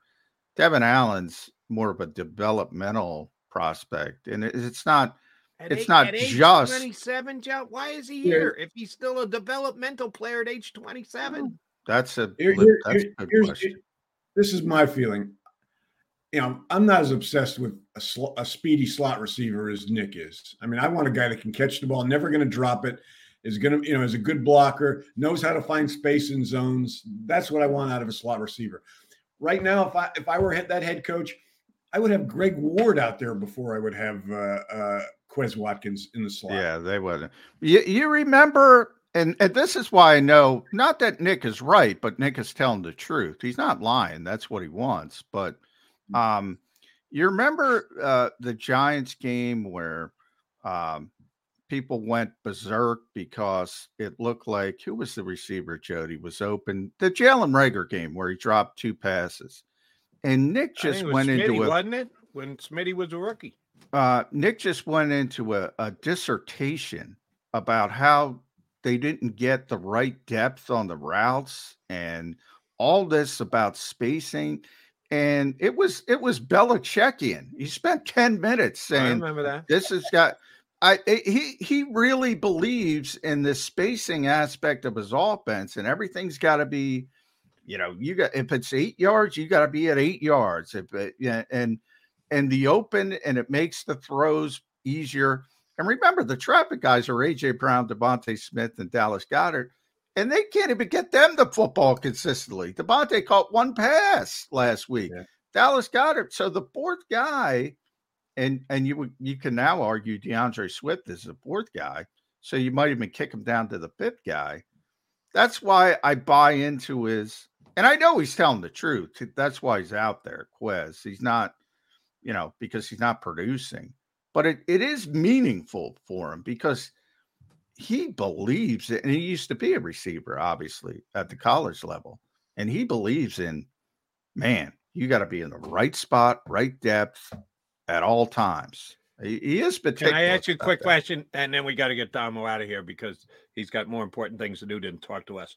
Um, did did true. the coach show the breakdown of the route that Quez ran on Sunday against the Rams? Because they did show it on NBC Sports Philadelphia, and former Eagle Jason Avant pointed out that Quez Watkins threw a, ran a bad route, and Jalen threw the ball. Oh, uh, he always head. runs bad routes. That's it. He ran a bad route uh, in that game I was talking about. playing? and and and the and, and the right game. Well, remember at the time, one of the issues with the and I love Eagles fans, God bless them, because I I said before they acquired AJ Brown, there was all this hype, and we were doing the show, and Jody, you remember, and I said they got to get better at second receiver. They got to get better. They got to get better. And they were like, no, Quez is fine. I said, no, he's not. No, he's not fine as a wide receiver too. Then you get AJ Brown, everything falls into place. Now it's different. As a third receiver, I got no problem with it. He's not catching the ball anyway. If he helps with the spacing, he helps with the spacing. If he doesn't, uh, he doesn't, and they'll go in a different direction. Johnny Mac. But I- AJ, I, I hope you're 100 percent right because the other thing Dallas. you got to remember, and you and I have been down this road. Tom will confirm this for me. We're one sprained ankle away from. Oh, that's a different the what conversation. But don't you have to pack that in when you put your roster together? You, Well, you have that- to have a safety net, don't you? Quince is a safety net with a big hole in the middle of it. Well, th- I would argue then you ship to Olamide, and then Olamide jumps ahead of Quez. That's how I would do it. If if I need traffic, I'm throwing it to Olamide more than I'm throwing it to Quez. But But if I have if AJ and Quez and Olamide are on the field at the same time, who's outside? Which one's not in the slot? Well, Quez is outside because oh. Quez can run. Like I said, that would be Quez replacing the injured AJ Brown and DeVonta Yeah. Smith. Well, you, first of all, you can't replace great players. No, nobody can replace AJ Brown. Tennessee couldn't replace him when he got hurt there. You can't replace, so you got to make do. You gotta you gotta persevere, like the Eagles have done with Josh Jobe when he's had to play at outside corner. He can't replace James Bradberry. He can't replace Darius Slay this week. But you got to find a way to persevere. Um, and I think the Eagles have it built in that where if AJ suffers a sprained ankle, Olamide will get more traffic than Quez. But if AJ and DeVonta are out there, they want Quez to for the spacing aspect. I that that's I believe the plan, uh, which I makes some get- sense to me, to be honest. My thing is, th- th- their number three receiver should be irrelevant. I mean, they've It they- is started- irrelevant. That's my point. Well, it is be- because he's not catching the ball. But Yeah. I mean, they are this year. You're seeing with Brian Johnson, they're throwing to the running backs, uh, Gainwell and uh, Swift. Swift had six catches Sunday. Yeah. As I put wrote in the in the in the column at JAKIB Sports, their receivers have 22 percent of their completions this year. Last year it was it was 13. They've already got 25. Last year they had 48 the whole year as the year goes on, they're going to be throwing more and more to these guys. They go with so many damn empty sets. Uh, Yeah. They're going to use these guys in routes. Uh, you know, whether you got Watkins there or in Bermuda, it doesn't matter. Uh, yeah. I mean, they've got plenty of weapons. They, I mean, they can they can afford to to have a guy that that doesn't know where the hell he is. All right, Yeah. Damo. Jets, Eagles, all time record 12 wins for the Eagles, zero wins for the Jets. is it going to 13 and 0? And uh, is this going to be a style points week, or are we going to be talking on Monday about style points don't matter? It's the NFL. How's it play out on Sunday? The two green teams going against each other. You know, the Slay Carter injuries have me a little bit concerned. Uh, I think, you know, I'm going to pick this as a close game. I mean, I think the Eagles are going to win it uh, because Zach Wilson's a quarterback and they'll figure out a way to either get a couple strip sacks or interceptions. But I think it's going to be a 2017 game, Eagles. Oh, Check out all his info on jakibsports.com. Damo Stack Pack is a must read leading into the each, each and every single Eagles Sunday matchup. Damo, thanks, buddy.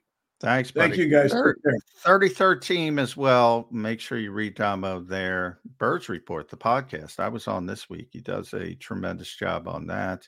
I got to run. I'm getting too wordy. I see Mark Farzetta. I want to thank him. I got to throw to you, Jody, 24 14. I got the Eagles. And I got to do 24, some 14. I got to write this down 24 14. Yeah. And I I got to do some business on air. Uh, Brian Cameron is going to be in an hour too. It's pushed back to 9:30. He's got something he's got to do. So Okay. you and Mark got to carry the load till 9:30 and hopefully he shows up. Farzi's very good at talking. Yeah, he's very good. seen- He's very good at Very talking. good at talking. It's Tremendous. He's really better at talking than me. Really by- good by a attribute wide to have margin. for what he does Yeah. for a living. So I don't. I think we'll be okay at that. All right, Johnny Mac, safe travels. 24 14 birds. What's so special about Hero Bread's soft, fluffy, and delicious breads, buns, and tortillas? Hero Bread serves up 0 to 1 grams of net carbs, 5 to 11 grams of protein, and high fiber in every delicious serving. Made with natural ingredients, Hero Bread supports gut health, promotes weight management, and helps maintain blood sugar.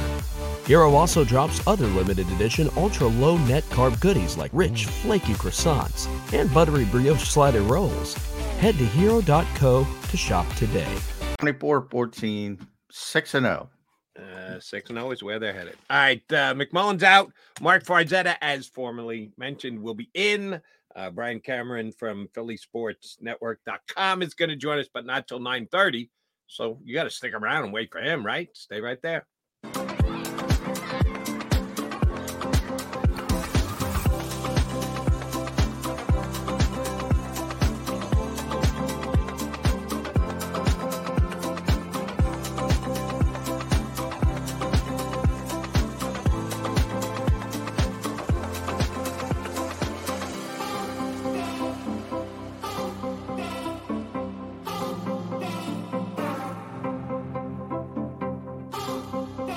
If you own a company and you're not producing a podcast, you're missing out. The public consumes messaging when they're ready. Join the professional podcast network of companies and let JAKIB Media Partners put you in the podcast arena. Come to our professional studio or we'll come to your place of business and professionally produce your company podcast. Call JAKIB Media right now at 267 261 3428. 267 261 3428. My name is Dr. Bruce Grossinger, and I'm the medical director of Philadelphia PRP and Stem Cell Institute. I'm reaching out to those who suffer from spine and joint pain. We use treatment methods that require no surgery, no scalpel, no drugs. running, walking, or whatever your desires are. Dr. Grossinger is where you need to come. You can benefit from the same PRP and stem cell treatment as Wilbert Montgomery. Call us now at 610 222 5675.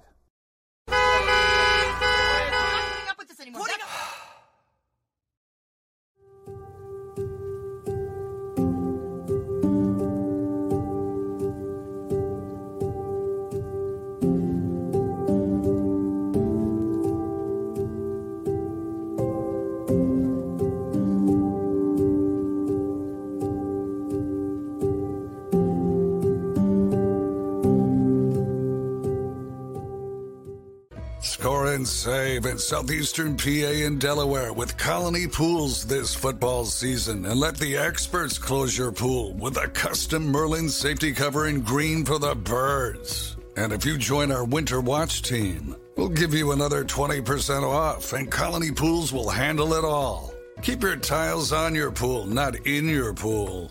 Fly with Colony right now, Birds fans. Visit flywithcolony.com.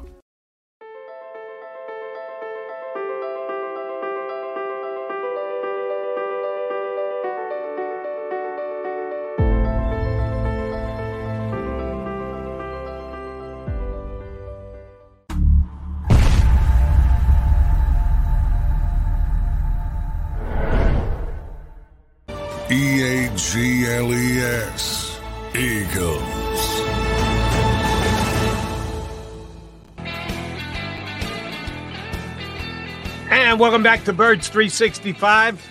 Took a couple seconds more to eat my coffee than I thought it was going to. But we're ready to rock for hour number two. Mark Farzetta in the big chair, filling in for Johnny only hosts the Eagles pregame show here on JAKIB Media, the Phillies postgame show on JAKIB Media, the Fargy show, and he carves out time for us every once in a while here on Birds 365. That was pretty fun with the Phillies last night, wasn't it? Oh, baby, was that fun. A little edge of your seat. You had drama, you had home runs, you had the win, you had everything you needed right there, baby. Phillies back in the NLCS second straight year. I know I'm excited. I know everyone's excited. All of Philadelphia is excited. Jody, are you excited? Yeah, so uh, no questions asked. Uh, in attendance for uh, not last night's game, the night before. My daughter, our daughter, and I are four and zero in playoff games that we attended and sat together in the Eagles' last Wow. two postseason runs. So uh, uh, it was phenomenal. Uh, last night was great on TV. The night it was just where they put a beat down on them was even more of a party atmosphere, which was great. But let me ask you one quick question. And Eagles fans on the stream appreciate. We're, we're getting back to the Eagles, promise. Um, but when I get Farzy here, I got to ask him at least one Phillies question, and it's going to make me look like a jerk. So those who don't like me will be perfectly fine with that. Is Nick Castellanos, who has been stone cold on fire, is he obtuse? Does he not give a flying you know what? Because when they try and interview him, he just like stares straight ahead and gives these kind of tough to decipher answers and questions guys when they don't ask questions you, you've been doing this for a long time i've been doing it for a long time you, you make a statement and you want someone to react to it I, I it just annoys the snot of me when I go is there a question in there you just won the NLDS and he can't just interpret what a guy is saying to him. He does this all the time. Now, he's stone cold on fire. He's phenomenal. Everybody loves his son celebrating in the front row. And but is he just a weird dude? Is Scooby Doo a superhero? Because I don't think Scooby Doo is a superhero, and I've never heard someone say he's a superhero until Nick Castellanos said he's not only a superhero, he's the greatest and his favorite superhero. So that doesn't make any damn sense. Um, aloof, I think it's a word. I think if Chase Utley said more what was on his mind, he would be exactly like Nick Castellanos. Neither one wanted to say anything, but at least Nick Castellanos, you know, at least uh, uh, uh, Chase Utley would give you an answer. He would take a setup. And yes, sometimes when you're doing an interview, you don't ask a question, you give a setup. This is nothing new with Nick Castellanos. He literally did this to their own announcer, Tom McCarthy, during the post-game celebration when they clinched their wild card spot. And he also did it to Tom McCarthy last year when he was telling how great he was. And Nick Castellanos says, uh, Is there a question in there? Same thing happened last night, as we all know. But here's the thing with Nick Castellanos the guy gives good sound bites. I mean, you can't say he eventually gets around to them, but Well, like, yeah. it's like pulling teeth. Well, in the end, he can give you a decent soundbite. Uh, th- th- th- we you know we we always respond when we get punched in the face. I mean, that's a great soundbite. It is, and like I said, uh, he he's capable of doing it, but it seems to take a while to get there. But again, and and and I'm a jerk for raining on their parade. And uh, the Diamondback series should be great, and the Phillies could be back in the World Series. And Farzi will be doing post games uh, for the rest of the month. All right, uh, let's talk about the Eagles and the Jets. Mark Farzetta.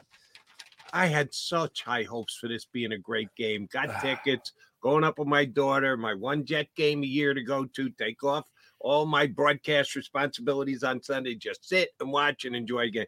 Why do I get the feeling that this is going to be a stinker on Sunday? Oh, because it is. It is not going to be a good game. This is going to be a bad game if you're a Jets fan. This is going to be a fun game. Yeah, but Darius Eagles. Not practicing, might not Uh-huh. play. Uh-huh. Jalen Carter not practicing, might not play. Yeah. You take your uh, shots any way you get them, and the fact that the Eagles may be undermanned on Sunday Mm-hmm. does that mean this game? While not necessarily, did you watch? Yeah, yeah, I'm sure you watched nothing but the Phillies last night. I had to watch a little of the Thursday game because I do a Twitter Spaces thing at halftime. Uh, that was just an ugly football game. It, it was not enjoyable to watch. The little that I watched, I wanted to turn off. I wanted to turn off because I want to get back to the Phillies. It was an ugly football game. I think this has a chance to be just an ugly football game Sunday at the Meadowlands. Uh, it certainly could. Um, I, I look at this game a little bit different. I look at this game where the 49ers have had their 40 point performance. The Lions have had their 40 point performance. God knows the Cowboys have had their 40 point performance. And I think this is going to be the Eagles' 40 point performance against this uh, this Jets defense. Sorry, my friend. This is this is going to be an ugly one um, Wow. for multiple reasons. And yeah, you know why Darius Slay isn't practicing? Because they don't have to. That's a big reason why. Uh, you know why Jalen Carter came up with an ankle injury all of a sudden? Because he'll be okay if he doesn't practice before this game. I I I love the fact. Usually, I'm terrified at the idea of being overconfident ahead of a game. I bask in the idea of being overconfident about this Jets game, and I'll, and I'll tell you it's more specifically as a to why, my dear friend Jody Mack. This should be a game where the Eagles, uh, you know, uh, could overlook an opponent. They could. Uh, we talked about the term trap game. I think you only term trap games for home games. I believe it is. More, this could be. yeah, 90% of the time it's a trap game. Okay. home game, yeah. Uh, so, so uh, that's fair. Um, but Robert Saleh said something about giving the quarterback kisses that um, makes me think the Eagles are going to say, "Yeah, go ahead and pucker up," because we're we're, gonna we're gonna have some fun with this game, and I think this is going to be a statement game uh, for the Eagles, uh, doing exactly what they're supposed to do. It's one of those. This is a game where you can talk about statements, you can talk about letdowns, you can talk about. I like to refer to this kind of game as a prove it game. Like you are supposed to be miles better than the New York Jets, miles better than the Zach Wilson led New York Jets. Prove it. Go put up a 42 to 13 performance. Go do something like that against this New York Jets team that uh, you know that has the rest of the league going. Oh, I know it's the Jets, but damn, that was something. Um, ha- go out, th- go out there and have that 40 point performance. That's what I think. That's how I think the Eagles are looking at. it. Okay, I'm I'm not seeing them put up 40 points because despite the fact that it in a couple of the statistical categories, the Jets' overall defense is not rated that high. Most of it has to do to one really bad performance where the Cowboys just went up and down the field against them, Sure. and flat out destroyed them. And the Jet defense, just in general, is overly taxed because the Jet offense doesn't move the football and they're on the field a whole hell of a lot. And I do think it's going to be a massive disparity between time and possession between the Eagles and the Jets on Sunday. Mm. But they do have some talented players on defense. They Oh, they yeah, have- sure. They have talent, and on any given Sunday, when you have talent, you can put together a decent defensive effort. That's why I'm telling you. Uh, th- this this could turn into a punt fest, Farzetta. You got a 40 spot going Mhm. up. I, I think it could be a battle of the punters. All right. Well, uh, maybe. But here, let me ask this: uh, What's the best part of the Jets defense?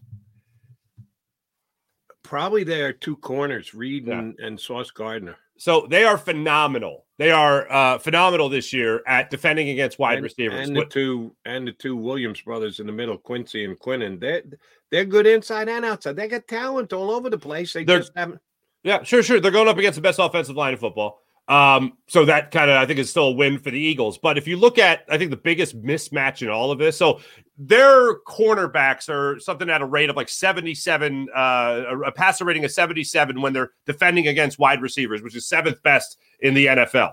Where they're not so great at, and the Eagles have certainly had this experience as well, is not being good against the tight ends. We certainly uh, have learned that over the course of this season. I didn't know they were second best going into the game against the Rams last week, they were the second worst, excuse me, second worst team against defending against defending against tight end. The the New York Jets are 22nd in the league at defending against the tight end. So if you're going to have shutdown wide receivers against these stud wide receivers, and let's just let's just say that's a win for the Jets, which it could be.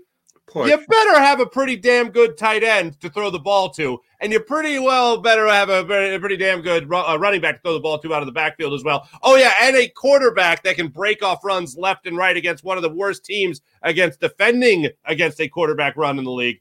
And the Eagles have that counterpoint or counter punch to a pretty good left hook that the Jets have against many other NFL teams. All right, uh, Mr. 42 13. 42 13. Slightly overconfident Eagle fan here. Uh, the Eagles' uh, best offensive line in football. You just said that, right? That's out loud into the microphone for the audience and yourself. Yes. Why did Eagles, and I'm going to be kind here and say struggle instead of suck. Why did the Eagles struggle in the red zone with the best offensive line in football? Like uh who was it? Brian Snitker said last night. Hey, how come you can't beat the Phillies in the playoffs, but you beat them all the time in the regular season? Yeah, yeah, I wish I had the answer to that, Jody. I wish I had the answer. to that. that- uh, at least you're honest. I appreciate. Yeah, they're, that. they're I'm honest, but they're. I mean, in this game, I don't think they're even going to need the red zone. There'll be 50 yard bombs left and right. But anyway, uh, no, I'm kidding. But um, yes, I don't know why they struggle in the red zone. I, if I had to dartboard it, it would be an inexperienced play caller. Um, they have the talent. They have a better offense than they did last year. I think DeAndre Swift is a big reason for that. I think it's got to be the play caller above all Right. else. I'll give you my answer, and Okay. it uh, usually gets frowned upon by my usual partner when I when he's here. So we'll see if you uh, go down the same road. Uh, the the guest we had last week kind of came on. Uh, well, no, I disagreed with him too. Kenny Gainwell has not been good this year. Plain and simple. Jody McDonald, talent evaluation, five games in. Kenny Gainwell has not been good. Yeah. Yet when they get in the red zone, the Eagles, they started the season this way with him starting week one and Andre DeAndre Swift getting all of one touch. Um, and still to the here week number six, he seems to be the preferred choice when they get to the red zone. Why? What what is it that Kenny Gainwell brings to the table that the Eagles keep going back to? Yeah, but we got to get Kenny in the high leverage spot. Yeah, we got to get Kenny in the red zone. Why? DeAndre Swift is just a better player. Now, both John and and Damo went down the road of be careful because you're using Swift a lot, and he's never had this kind of workload before. And I can understand that. If that's the case, why not save his carries for the red zone? If if we're gonna uh, limit what we're gonna give as far as Swift, what we're gonna feed him, I want to feed him in the red zone, not Kenny Gainwell. Why the Eagles continuing to pound Gainwell in the red zone? I don't know. I don't know the answer to that. And when you talk about the enigma of the red zone, that is an excellent point to bring up, Jody. I can't, for the life of me, understand this um, rooting for Kenny Gainwell over DeAndre Swift in the red zone and Olamide Zaccheaus not getting more targets. More targets. I'm not talking about playing time. I understand you want to stretch the field with Quez Watkins, but I don't understand how Quez Watkins is getting more targets than Olamide Zaccheaus. When you have seen DeAndre Swift show you he can dominate, and you have seen Olamide Zaccheaus show you that he can make clutch catches downfield, that to me, the proof is in the pudding. You have opportunities here to change things and make sure that you're even more of a potent team, a more potent 5 and 0 undefeated team. I, I would like to take advantage of some of these oppor- uh, other opportunities. And I know people are pointing it out in the chat as well. There's been some missed throws in the end zone. There's been some drop passes in the end zone. But overall, the grand scheme of things, what's the constant, Jody? It's the play calling, it's the personnel. Nine times out of 10, you get the play calling and the personnel right, you're going to score more touchdowns in that red zone. So I don't understand why the Eagles haven't cracked that code yet. They seem to have this. Um, I don't know if it's bias or or told you so type of uh, defect mentally when it comes to making sure Kenny Gainwell gets his love and uh, uh, um, Quez Watkins gets his love too when it comes to the amount of targets. Those are two enigmas about the Eagles' offense that if they change them, I guarantee they'd be much better in the red zone. All right, defense side of the ball. And again, not much of a challenge coming up because the Jets offense is limited as long as Zach Wilson is the quarterback, and he will be again this Sunday. So I'm not uh, saying the Eagles fans should have fear of the Eagles defense coming into this week, but if they're going to, if he's actually hurt, and we don't know how hurt uh, the Eagles' top cornerback is, John said he was talking to Slay after the game on Sunday, and he showed no inclination to being bothered at all by an injury coming out of the game. And although John didn't say it, I said it. Um, if they're going load management, that you know, Slay, we really don't need you against the Jets. Uh, the next week against the Dolphins, we're going to need you pretty big. So why don't you just go ahead and take this way, this way off, this uh, week off? Mm. Um, no Slay, and the chance that there's no Jalen Carter, it comes out of nowhere. He misses practice yesterday. Those are two of their best defense players. Nobody is going to question. It. I know it's Mhm. only five games into the Jalen Carter era, but oh my God, have they been a dominant five games? Is the Eagle defense going to be challenged even against a bad offensive team like the Jets on Sunday just because they could be missing key pieces?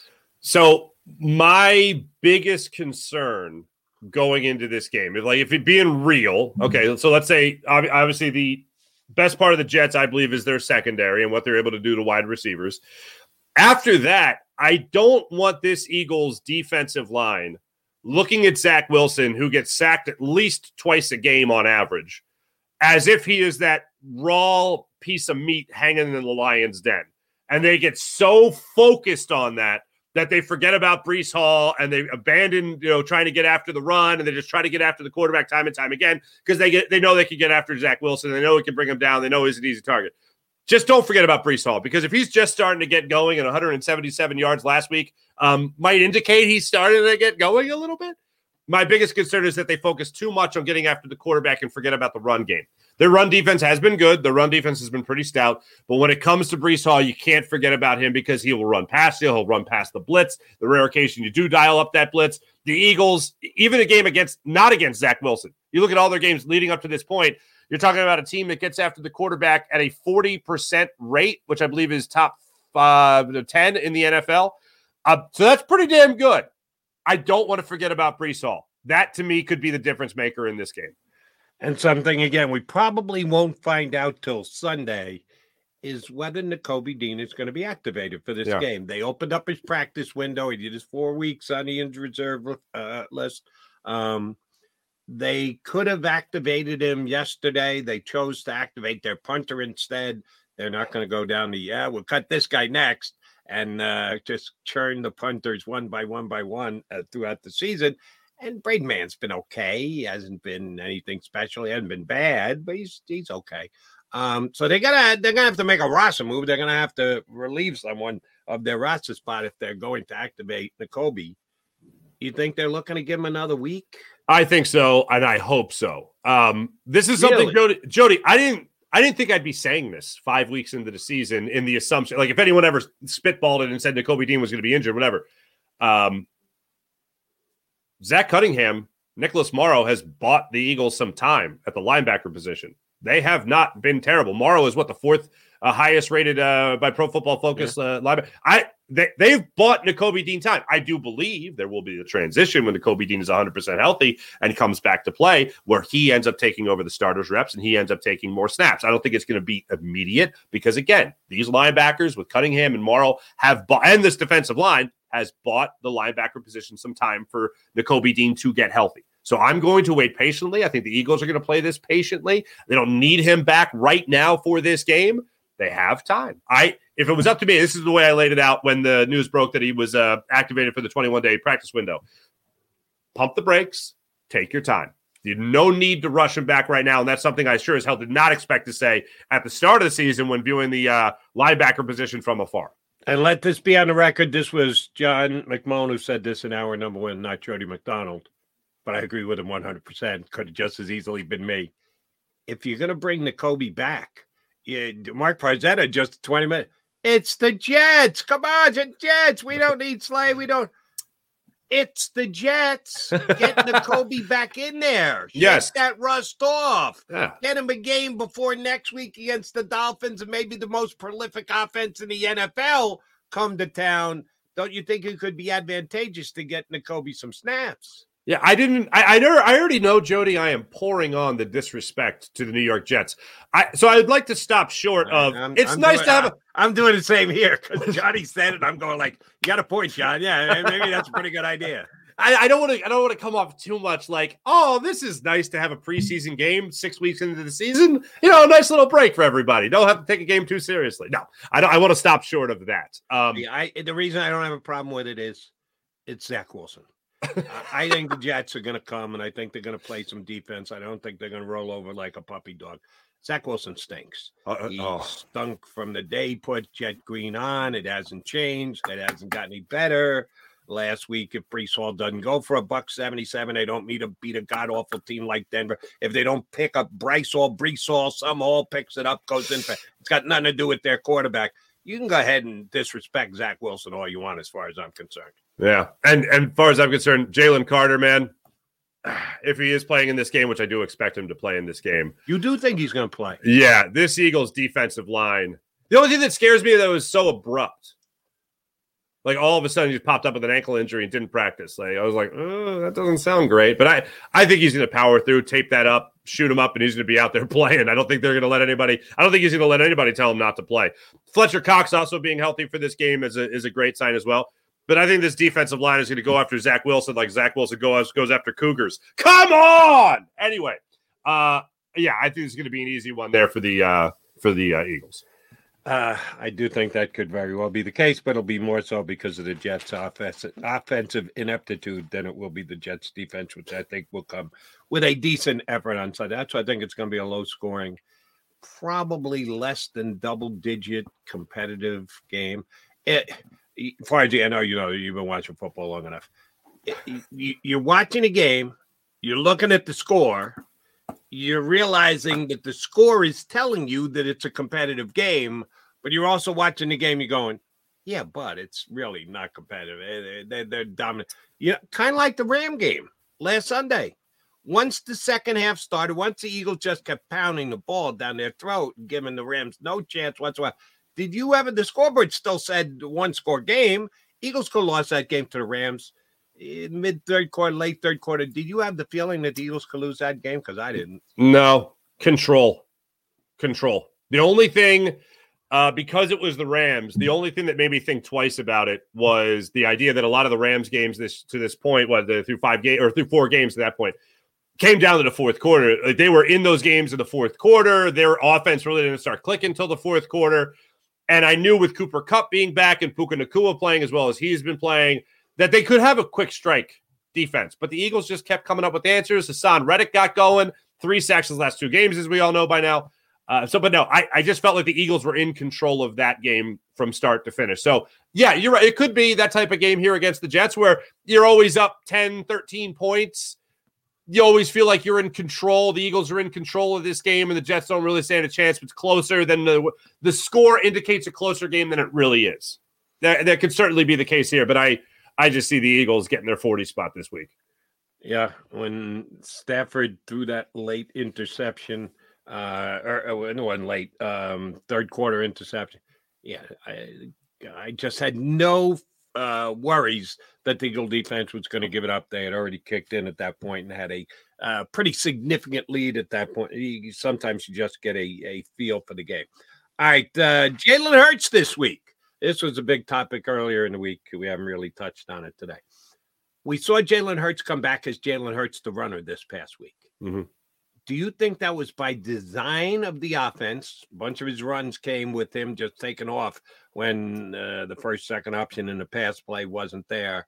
Or do you think Jalen Hurts made a self determination that too many people are talking about me not being able to run? I got to show them this is BS. I can take off and make a play with my left. Ran through tackles, ran aggressively as compared to tentatively, as I said last week. Um, do you think that was by design, or you think that was Jalen going? Yeah, I need to make a statement.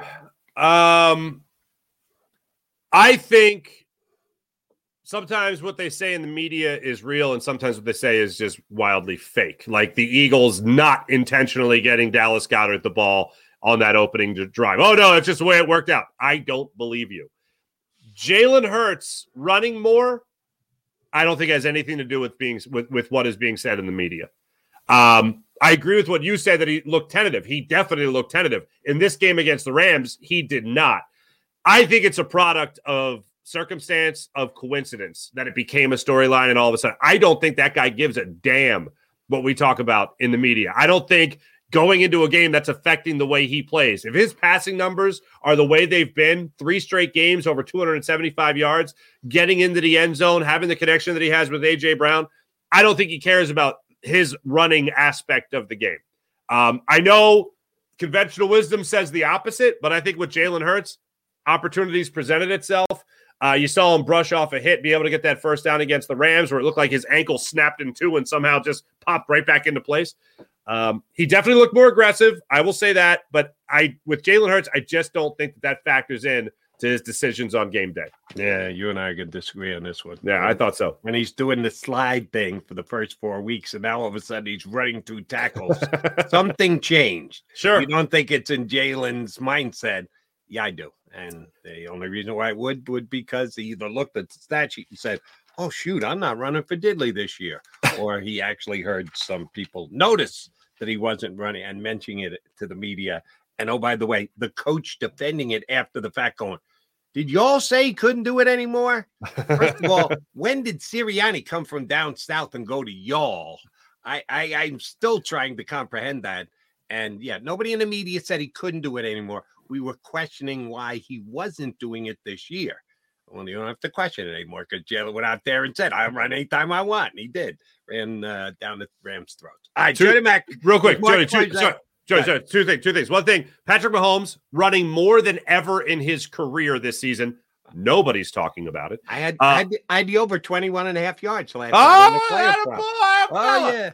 And then I want to correct myself. I said top 10 in quarterback pressures at 40%, top six, Miss Guzzi. The Eagles are top six, pressuring the quarterback 42 po- excuse me, 40.2% of the time. Sixth best in the NFL. And the Jets' offensive line is A, not good, and B, not healthy. Yeah, they should be able to get some pressure against the. I uh, thought I thought you were gonna say ass. I thought you were gonna say Jets uh, offensive line straight not good, ass. not healthy, bad combo facing the Eagles' defensive line pressure this week. All right, uh, quickie timeout. Come back. Bryan Cameron, our bud from PhillySportsNetwork.com, going to hop in with us for a couple minutes here on a Football Friday on Birds 365. Go to get your game on. Go for the beers. Go for the cheers.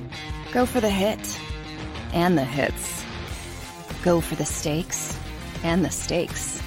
Go to get your parlay on. Go to get your party on. Go for the scene. Go for the screens. Go for the gallery.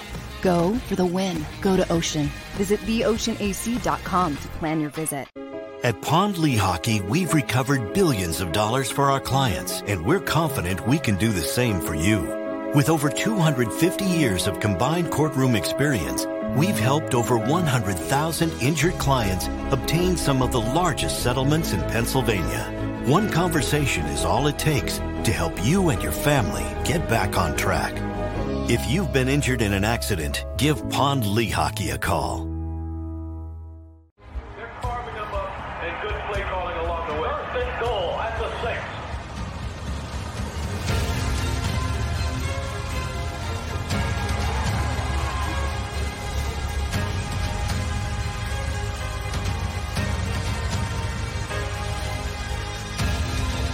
Field of life, First Trust Bank is there for you Champions on three. One, two, three. because Philadelphia dreams deserve a Philadelphia bank.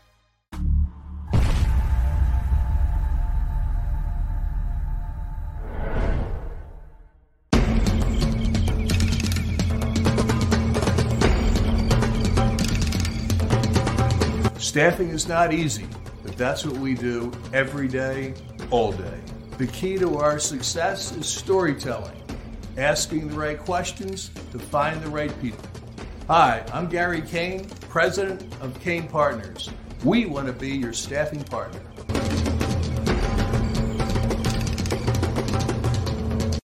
Since 1977, it's always been about you, the community, at Rafferty Subaru. And through the Subaru Love Promise, we prove we care by supporting charities like So Good Now.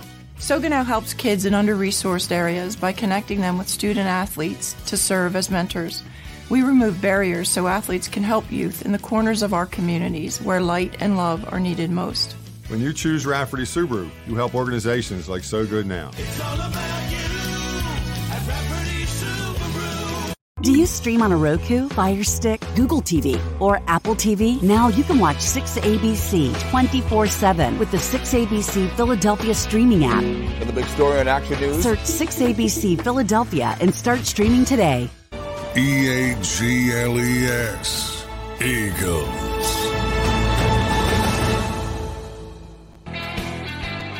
You got Mac and Mark here with you on Birds 365. We got uh, Bryan Cameron from uh, PhillySportsNetwork.com to jump in for a couple minutes. Thank you very much for uh, giving us some of your time, Bryan. Here's where I want to go first because I'm getting beat up here on our stream. Um, a plus to F. You know what A plus means? You know what F means. Grade the play of Kenny Gainwell so far in the first five games of the season this year for the Philadelphia. Sorry about that, guys. Um, the audio was completely off, and I, I only heard grade the play of Kenny Gainwell. If that's what you asked. Yes, that's that's all you needed to hear. That's exactly um, what I asked. Yes. ask about that. I'm I'm not a big fan of when Kenny touches the ball as of late. Um, sorry, I had to turn my microphone off, so I'm just going full rogue on my iPad. But Kenny Gainwell, I mean, it's it's interesting, right? They they started off the season with giving him a bulk of the carries, kind of making him seem like he was going to be the the bell cow for the most part. Um, and then he went down with the injury. But coming back, it's just you don't see much coming out of him when he does have the ball in his hand, as you see with DeAndre Swift or even Boston Scott when Boston Scott was um was actually before he um he got concussed. Um, so it's, it's a little concerning to see what what I'm seeing from Kenny Gainwell, in my opinion, just uh, the yards per carry um aspect. But I'm I'm curious to see what the approach with the running back room is, just from the simple perspective. We we have yet to see Rashaad Penny do anything. We haven't seen Boston Scott since he um had the concussion, and it's been mostly been DeAndre Swift. I'm going to piggyback on uh, Jody's question here because we were, sh- you know, shooting out ideas here about what was going on in the red zone and why so many struggles with so many weapons. It just doesn't seem to add up. And Kenny Gainwell seems to be getting a lot of the touches in the red zone. So, why do you think? What is your personal theory as to why the Eagles have struggled so much with red zone efficiency? I think they're not, for lack of a better term, they're not being ballsy enough in the red zone. I think we're playing a little too casual, a little too um restricted in my in my sense. I feel like Jalen, you know, start the season was a little restricted in the pass game as well. Um, in the red zone, you have targets like AJ Brown, Dallas Goedert, and it's it's just a matter of my thing is I think Brian Johnson and the coaching staff are just overthinking what they can do in the red zone and just not letting things just fly. I mean, you're in the early parts of the season. You had to make mistakes. It's gonna happen. You just got to go out and let it happen. I uh, do you have any idea how Jalen Carter got hurt? Because he was perfectly fine to practice a couple of days ago. He shows up at practice yesterday, not participating, no uh, information, just out.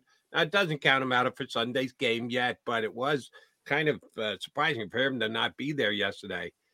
Eh, more there than meets the eye. Did you notice him getting hurt? I know you're only limited the amount of time you can have in practice. A little surprised that Jalen Carter was not a participant in Eagle practice yesterday. If he can't go, how big a loss is that uh, for the Eagles against the Jets this week? It's definitely a big surprise, um, especially you know not seeing him. Um, I mean, not seeing him in any kind of pain after the game um, whatsoever. Um, but I, it would be a huge loss, right? I don't want to undermine what he's done for the season, right? But also don't want to undermine what they've done with this defensive line rotation. Um, Milton Williams has played a, a big role. Um, Fletcher Cox has played a big role. He'll be back. Um, Jordan Davis is coming into his own and has kind of been in the shadow of Jalen Carter for the most part. But I, I don't see Jalen Carter missing this game. I feel like the the the weird scratch is just it is in my opinion a little bit random. Um, but I I'd be surprised if he misses the game against the Jets.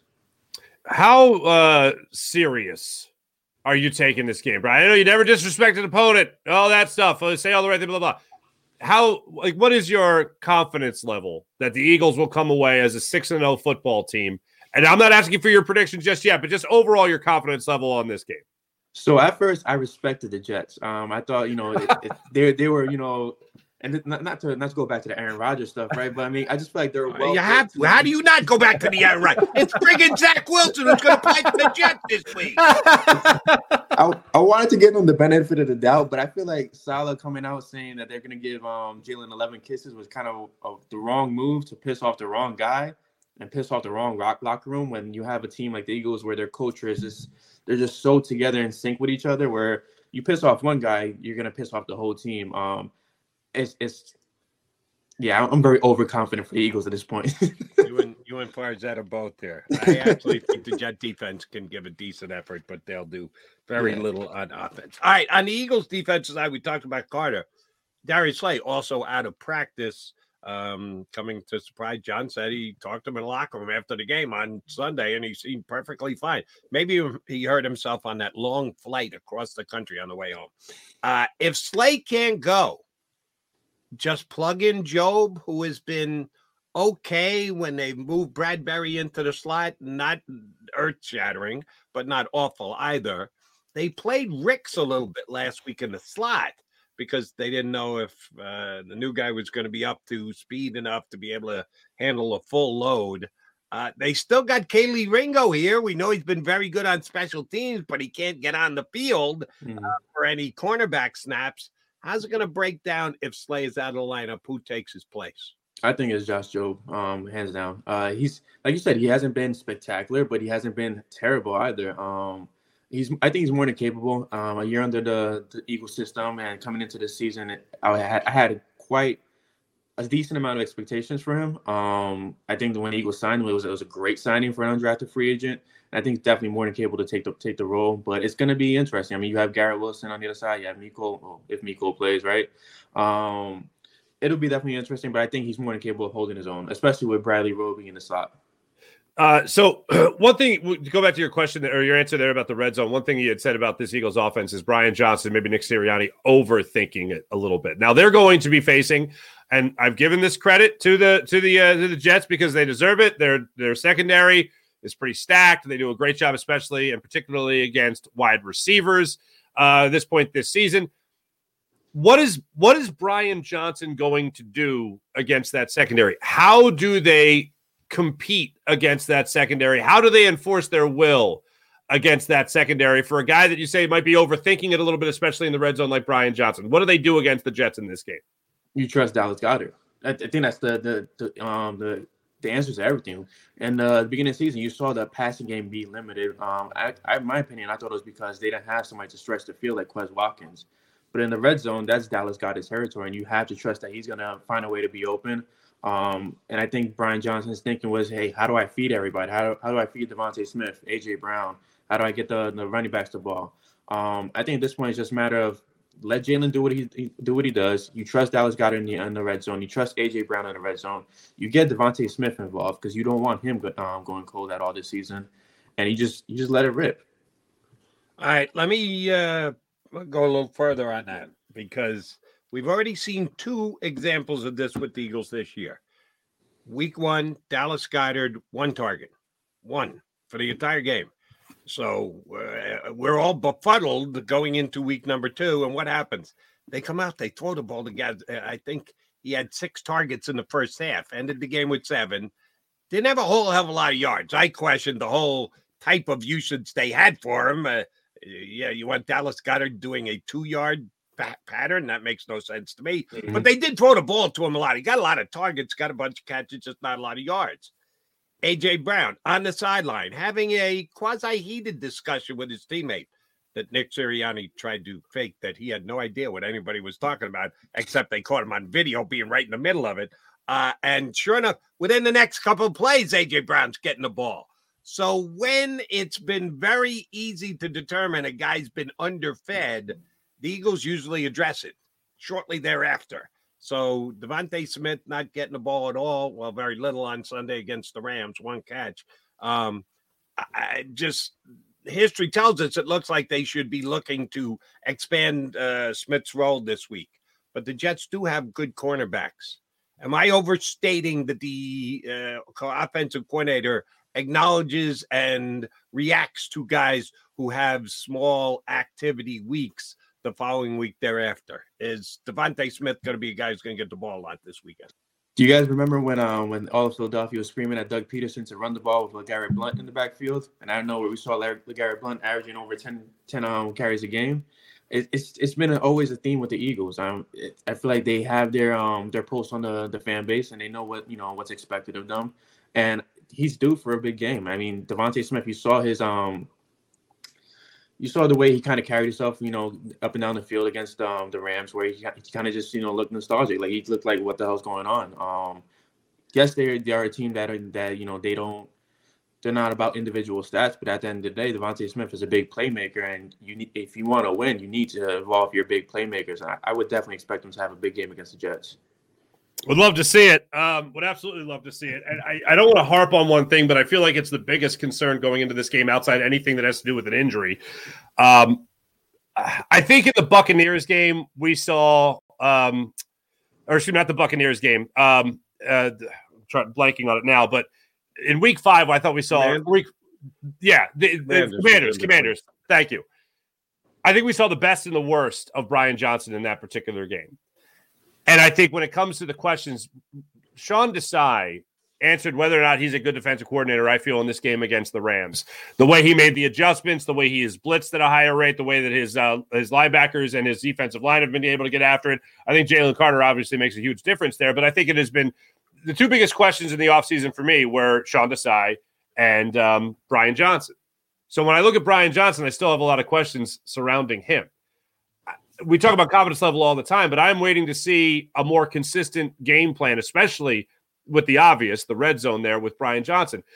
Can you give me maybe a positive and a negative from something you have seen from Brian Johnson this season that lets you think, all right, you know what? He's at least figuring it out, and this offense will find its way with him as their playing caller and get back to the the the, the rate they were at with a guy like Shane Steichen it's hard to give a big positive, right? Um, but I do think against the Rams, where you saw the the underneath passes, um, and instead of the the long ball being a a, a thing, um, was definitely a, a step in the right direction. We've seen them kind of adjust, you know, on the fly. Where against the Vikings, DeAndre Swift was just the star of the game. They they ran the ball, they ran to their strengths. Um, but it's hard to really, you know, to say that you've seen a big leap made like what Sean Desai did last week. Desai adjusted on the fly and his secondary, who had the biggest question mark on them, they they held I think the Rams to what 81 yards in the second half, if I'm not mistaken. Mm. Um, and they held uh, Cooper Kupp to no, I think either one reception or no receptions in that second half. I think two receptions, 25 yards okay. in the second half. Yeah, that's a huge adjustment from a guy that was torching you in the first half. Um, we have yet to see Brian Johnson do that. Yeah, we've seen him kind of script, you know, get Dallas Goedert into the game, script AJ Brown into the game, but um, it's a matter of you know I feel like Johnson is looking at it as like he's playing chess, but you're actually playing checkers in this in this regard. It, it's simpler than than than it, it, has to be for him. Oof. Um, I hope so. I love yeah. I love that. I love that idea of the overthinking it, and because that can be corrected eventually. Correct. But I, I I like the line of thinking here. I'm sorry to interrupt, it, but yeah, I think that's that's a great way to look at it. Yeah, I, I think that's the that's the best way to put it at this point. Um, if he's gonna make a make a leap, I think this week is the, the way to do it. When you have uh, the the opposing head coach talking about, you know, putting 11, 11 kisses on your quarterback. You want to show out, protect your quarterback, but also put, you know, put um put Saleh's money where his mouth is.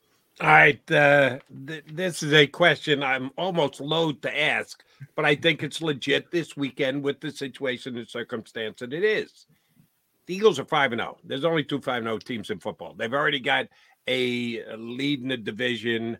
Um, and it could be expanding this week because Dallas has a tough game in LA against the Chargers. So Eagles could go to three and uh, six, go a three game up if the Cowboys fall to three and three.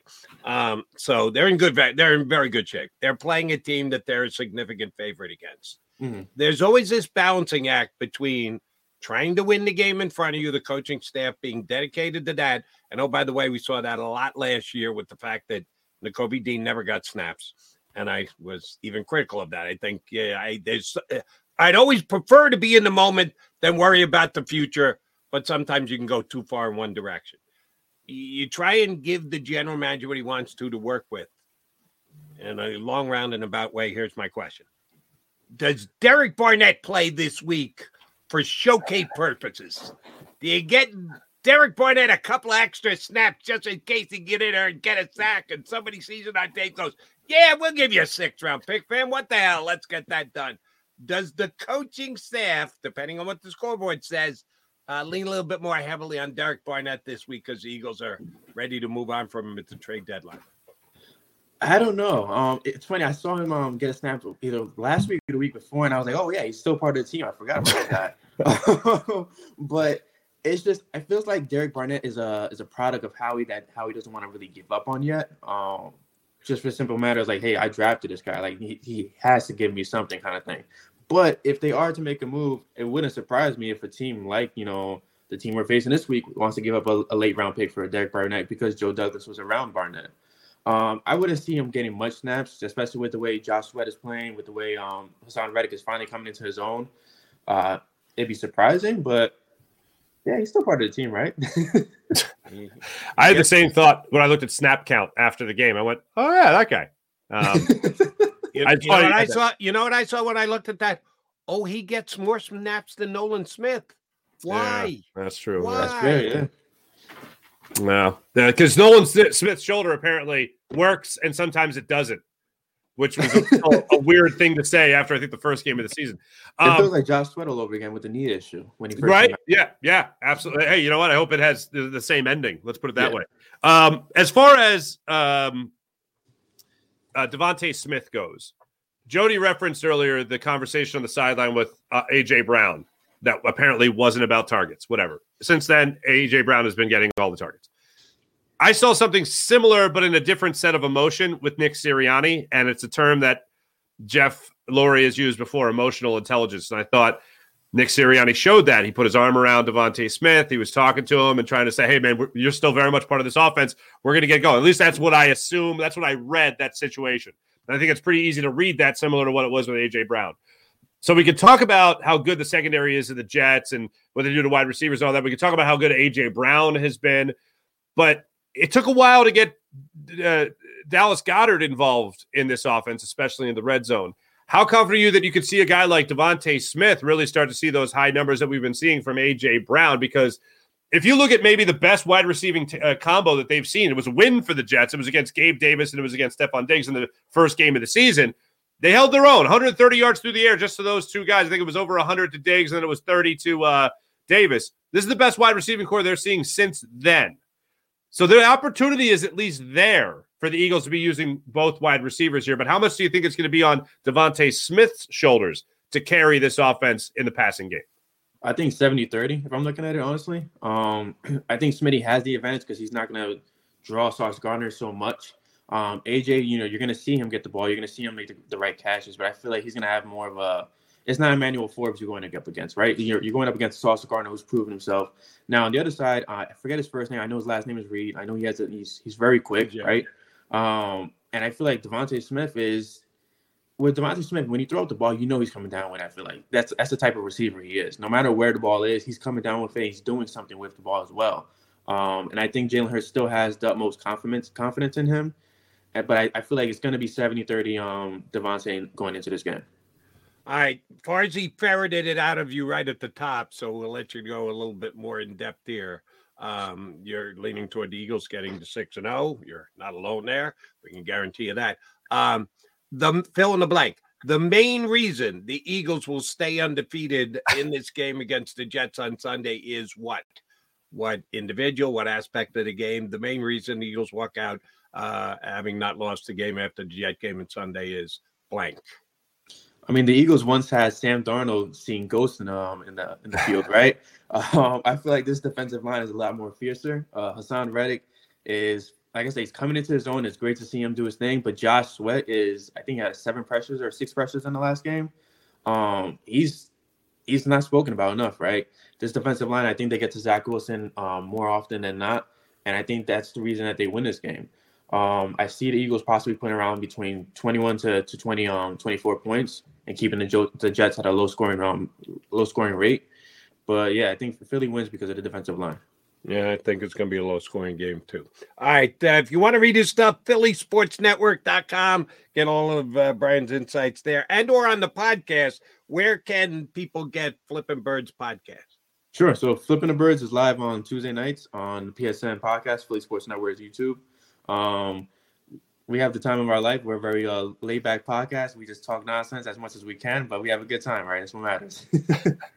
Uh, and and while you're at it, have an adult beverage. If you're gonna lay back and do it, you might as well have a uh, beer while you're at it. Exactly. We actually um we actually entice our guests to bring their adult, adult beverages onto the podcast. That's what we like to hear. That's Yeah. uh, extra points from When this when do we get to be guests on your podcast? What the hell, man? When do we get to Hey, enjoy that? Whenever you guys want, could- I can definitely slide into your DMs. We can make something happen. I'm Hit sure me you up. guys Love it. There Hit we me go. up.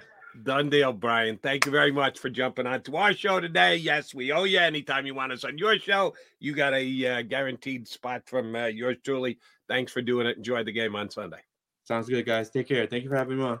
My pleasure. Bryan Cameron from uh, PhillySportsNetwork.com. All right, Farzetta and McDonald have to come back and officially get on the record. McMullen said 24 14 birds. That's his pick as of right now. Farzetta is going to be higher scoring than that. I might actually be lower scoring that. We'll see. Uh, come on back. We'll give you scores for the Jets Eagles next here on Birds 365.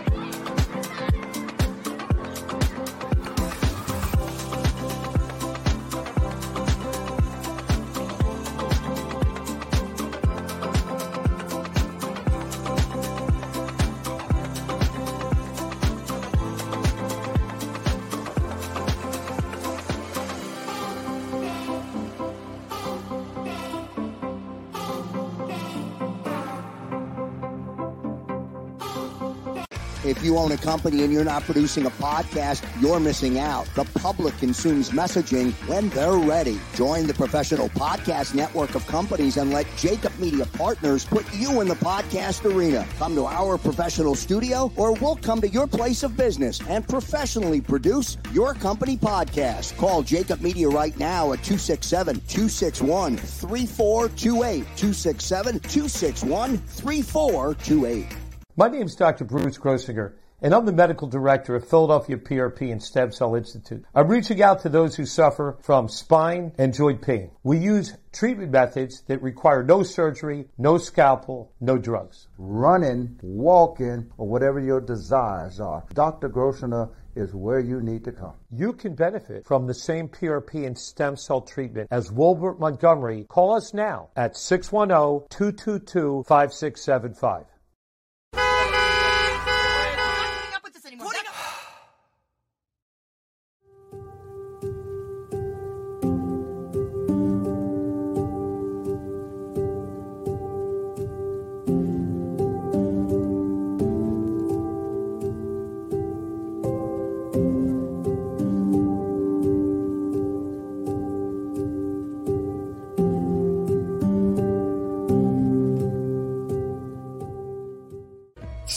And save in southeastern PA and Delaware with Colony Pools this football season and let the experts close your pool with a custom Merlin safety cover in green for the birds. And if you join our Winter Watch team, we'll give you another 20% off and Colony Pools will handle it all.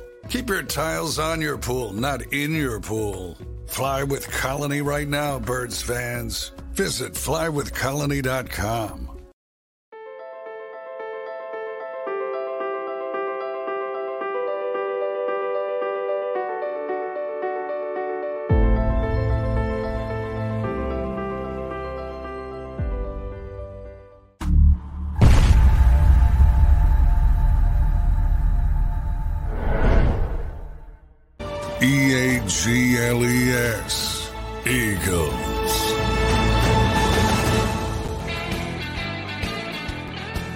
We're out of time on a Football Friday edition of Birds 365. Mark Farzetta in for Johnny Mack. He had to head over to South Philly, get some insight, info from uh, the coaches before uh, the final uh, chance that the media has to be part of the Eagles' preparation for the game, game against the Jets. I- I've said this now a couple of times. I was so looking for it. When the schedule came out and the Jets were playing the Eagles, knew it was going to be a Jet. I just didn't know what date it was going to be. Uh, Aaron Rodgers signs with the Jets. I thought this was going to be a great game. I was well on record for those who have pointed out today. I sound like a hater because I'm pointing out that Kenny Gainwell's production this year isn't near what it was previously. I'm not a hater. I picked the Eagles to be 5 and 0 at this point. I thought this was a game they could lose. Now I don't think that because Zach Wilson, Zach Wilson. So uh, yeah, I'm gonna pick the Eagles to win. I'm gonna say it, it's a no play game for me this week. The Eagles are a seven point favorite. I think it's going to land close to that. The under over is 40 and a half. I think it's going to land close to that.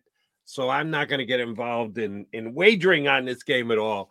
My final score is Eagles 26, Jets 17. So they win. They win by more than a touchdown, not quite double digits, right around the under over number.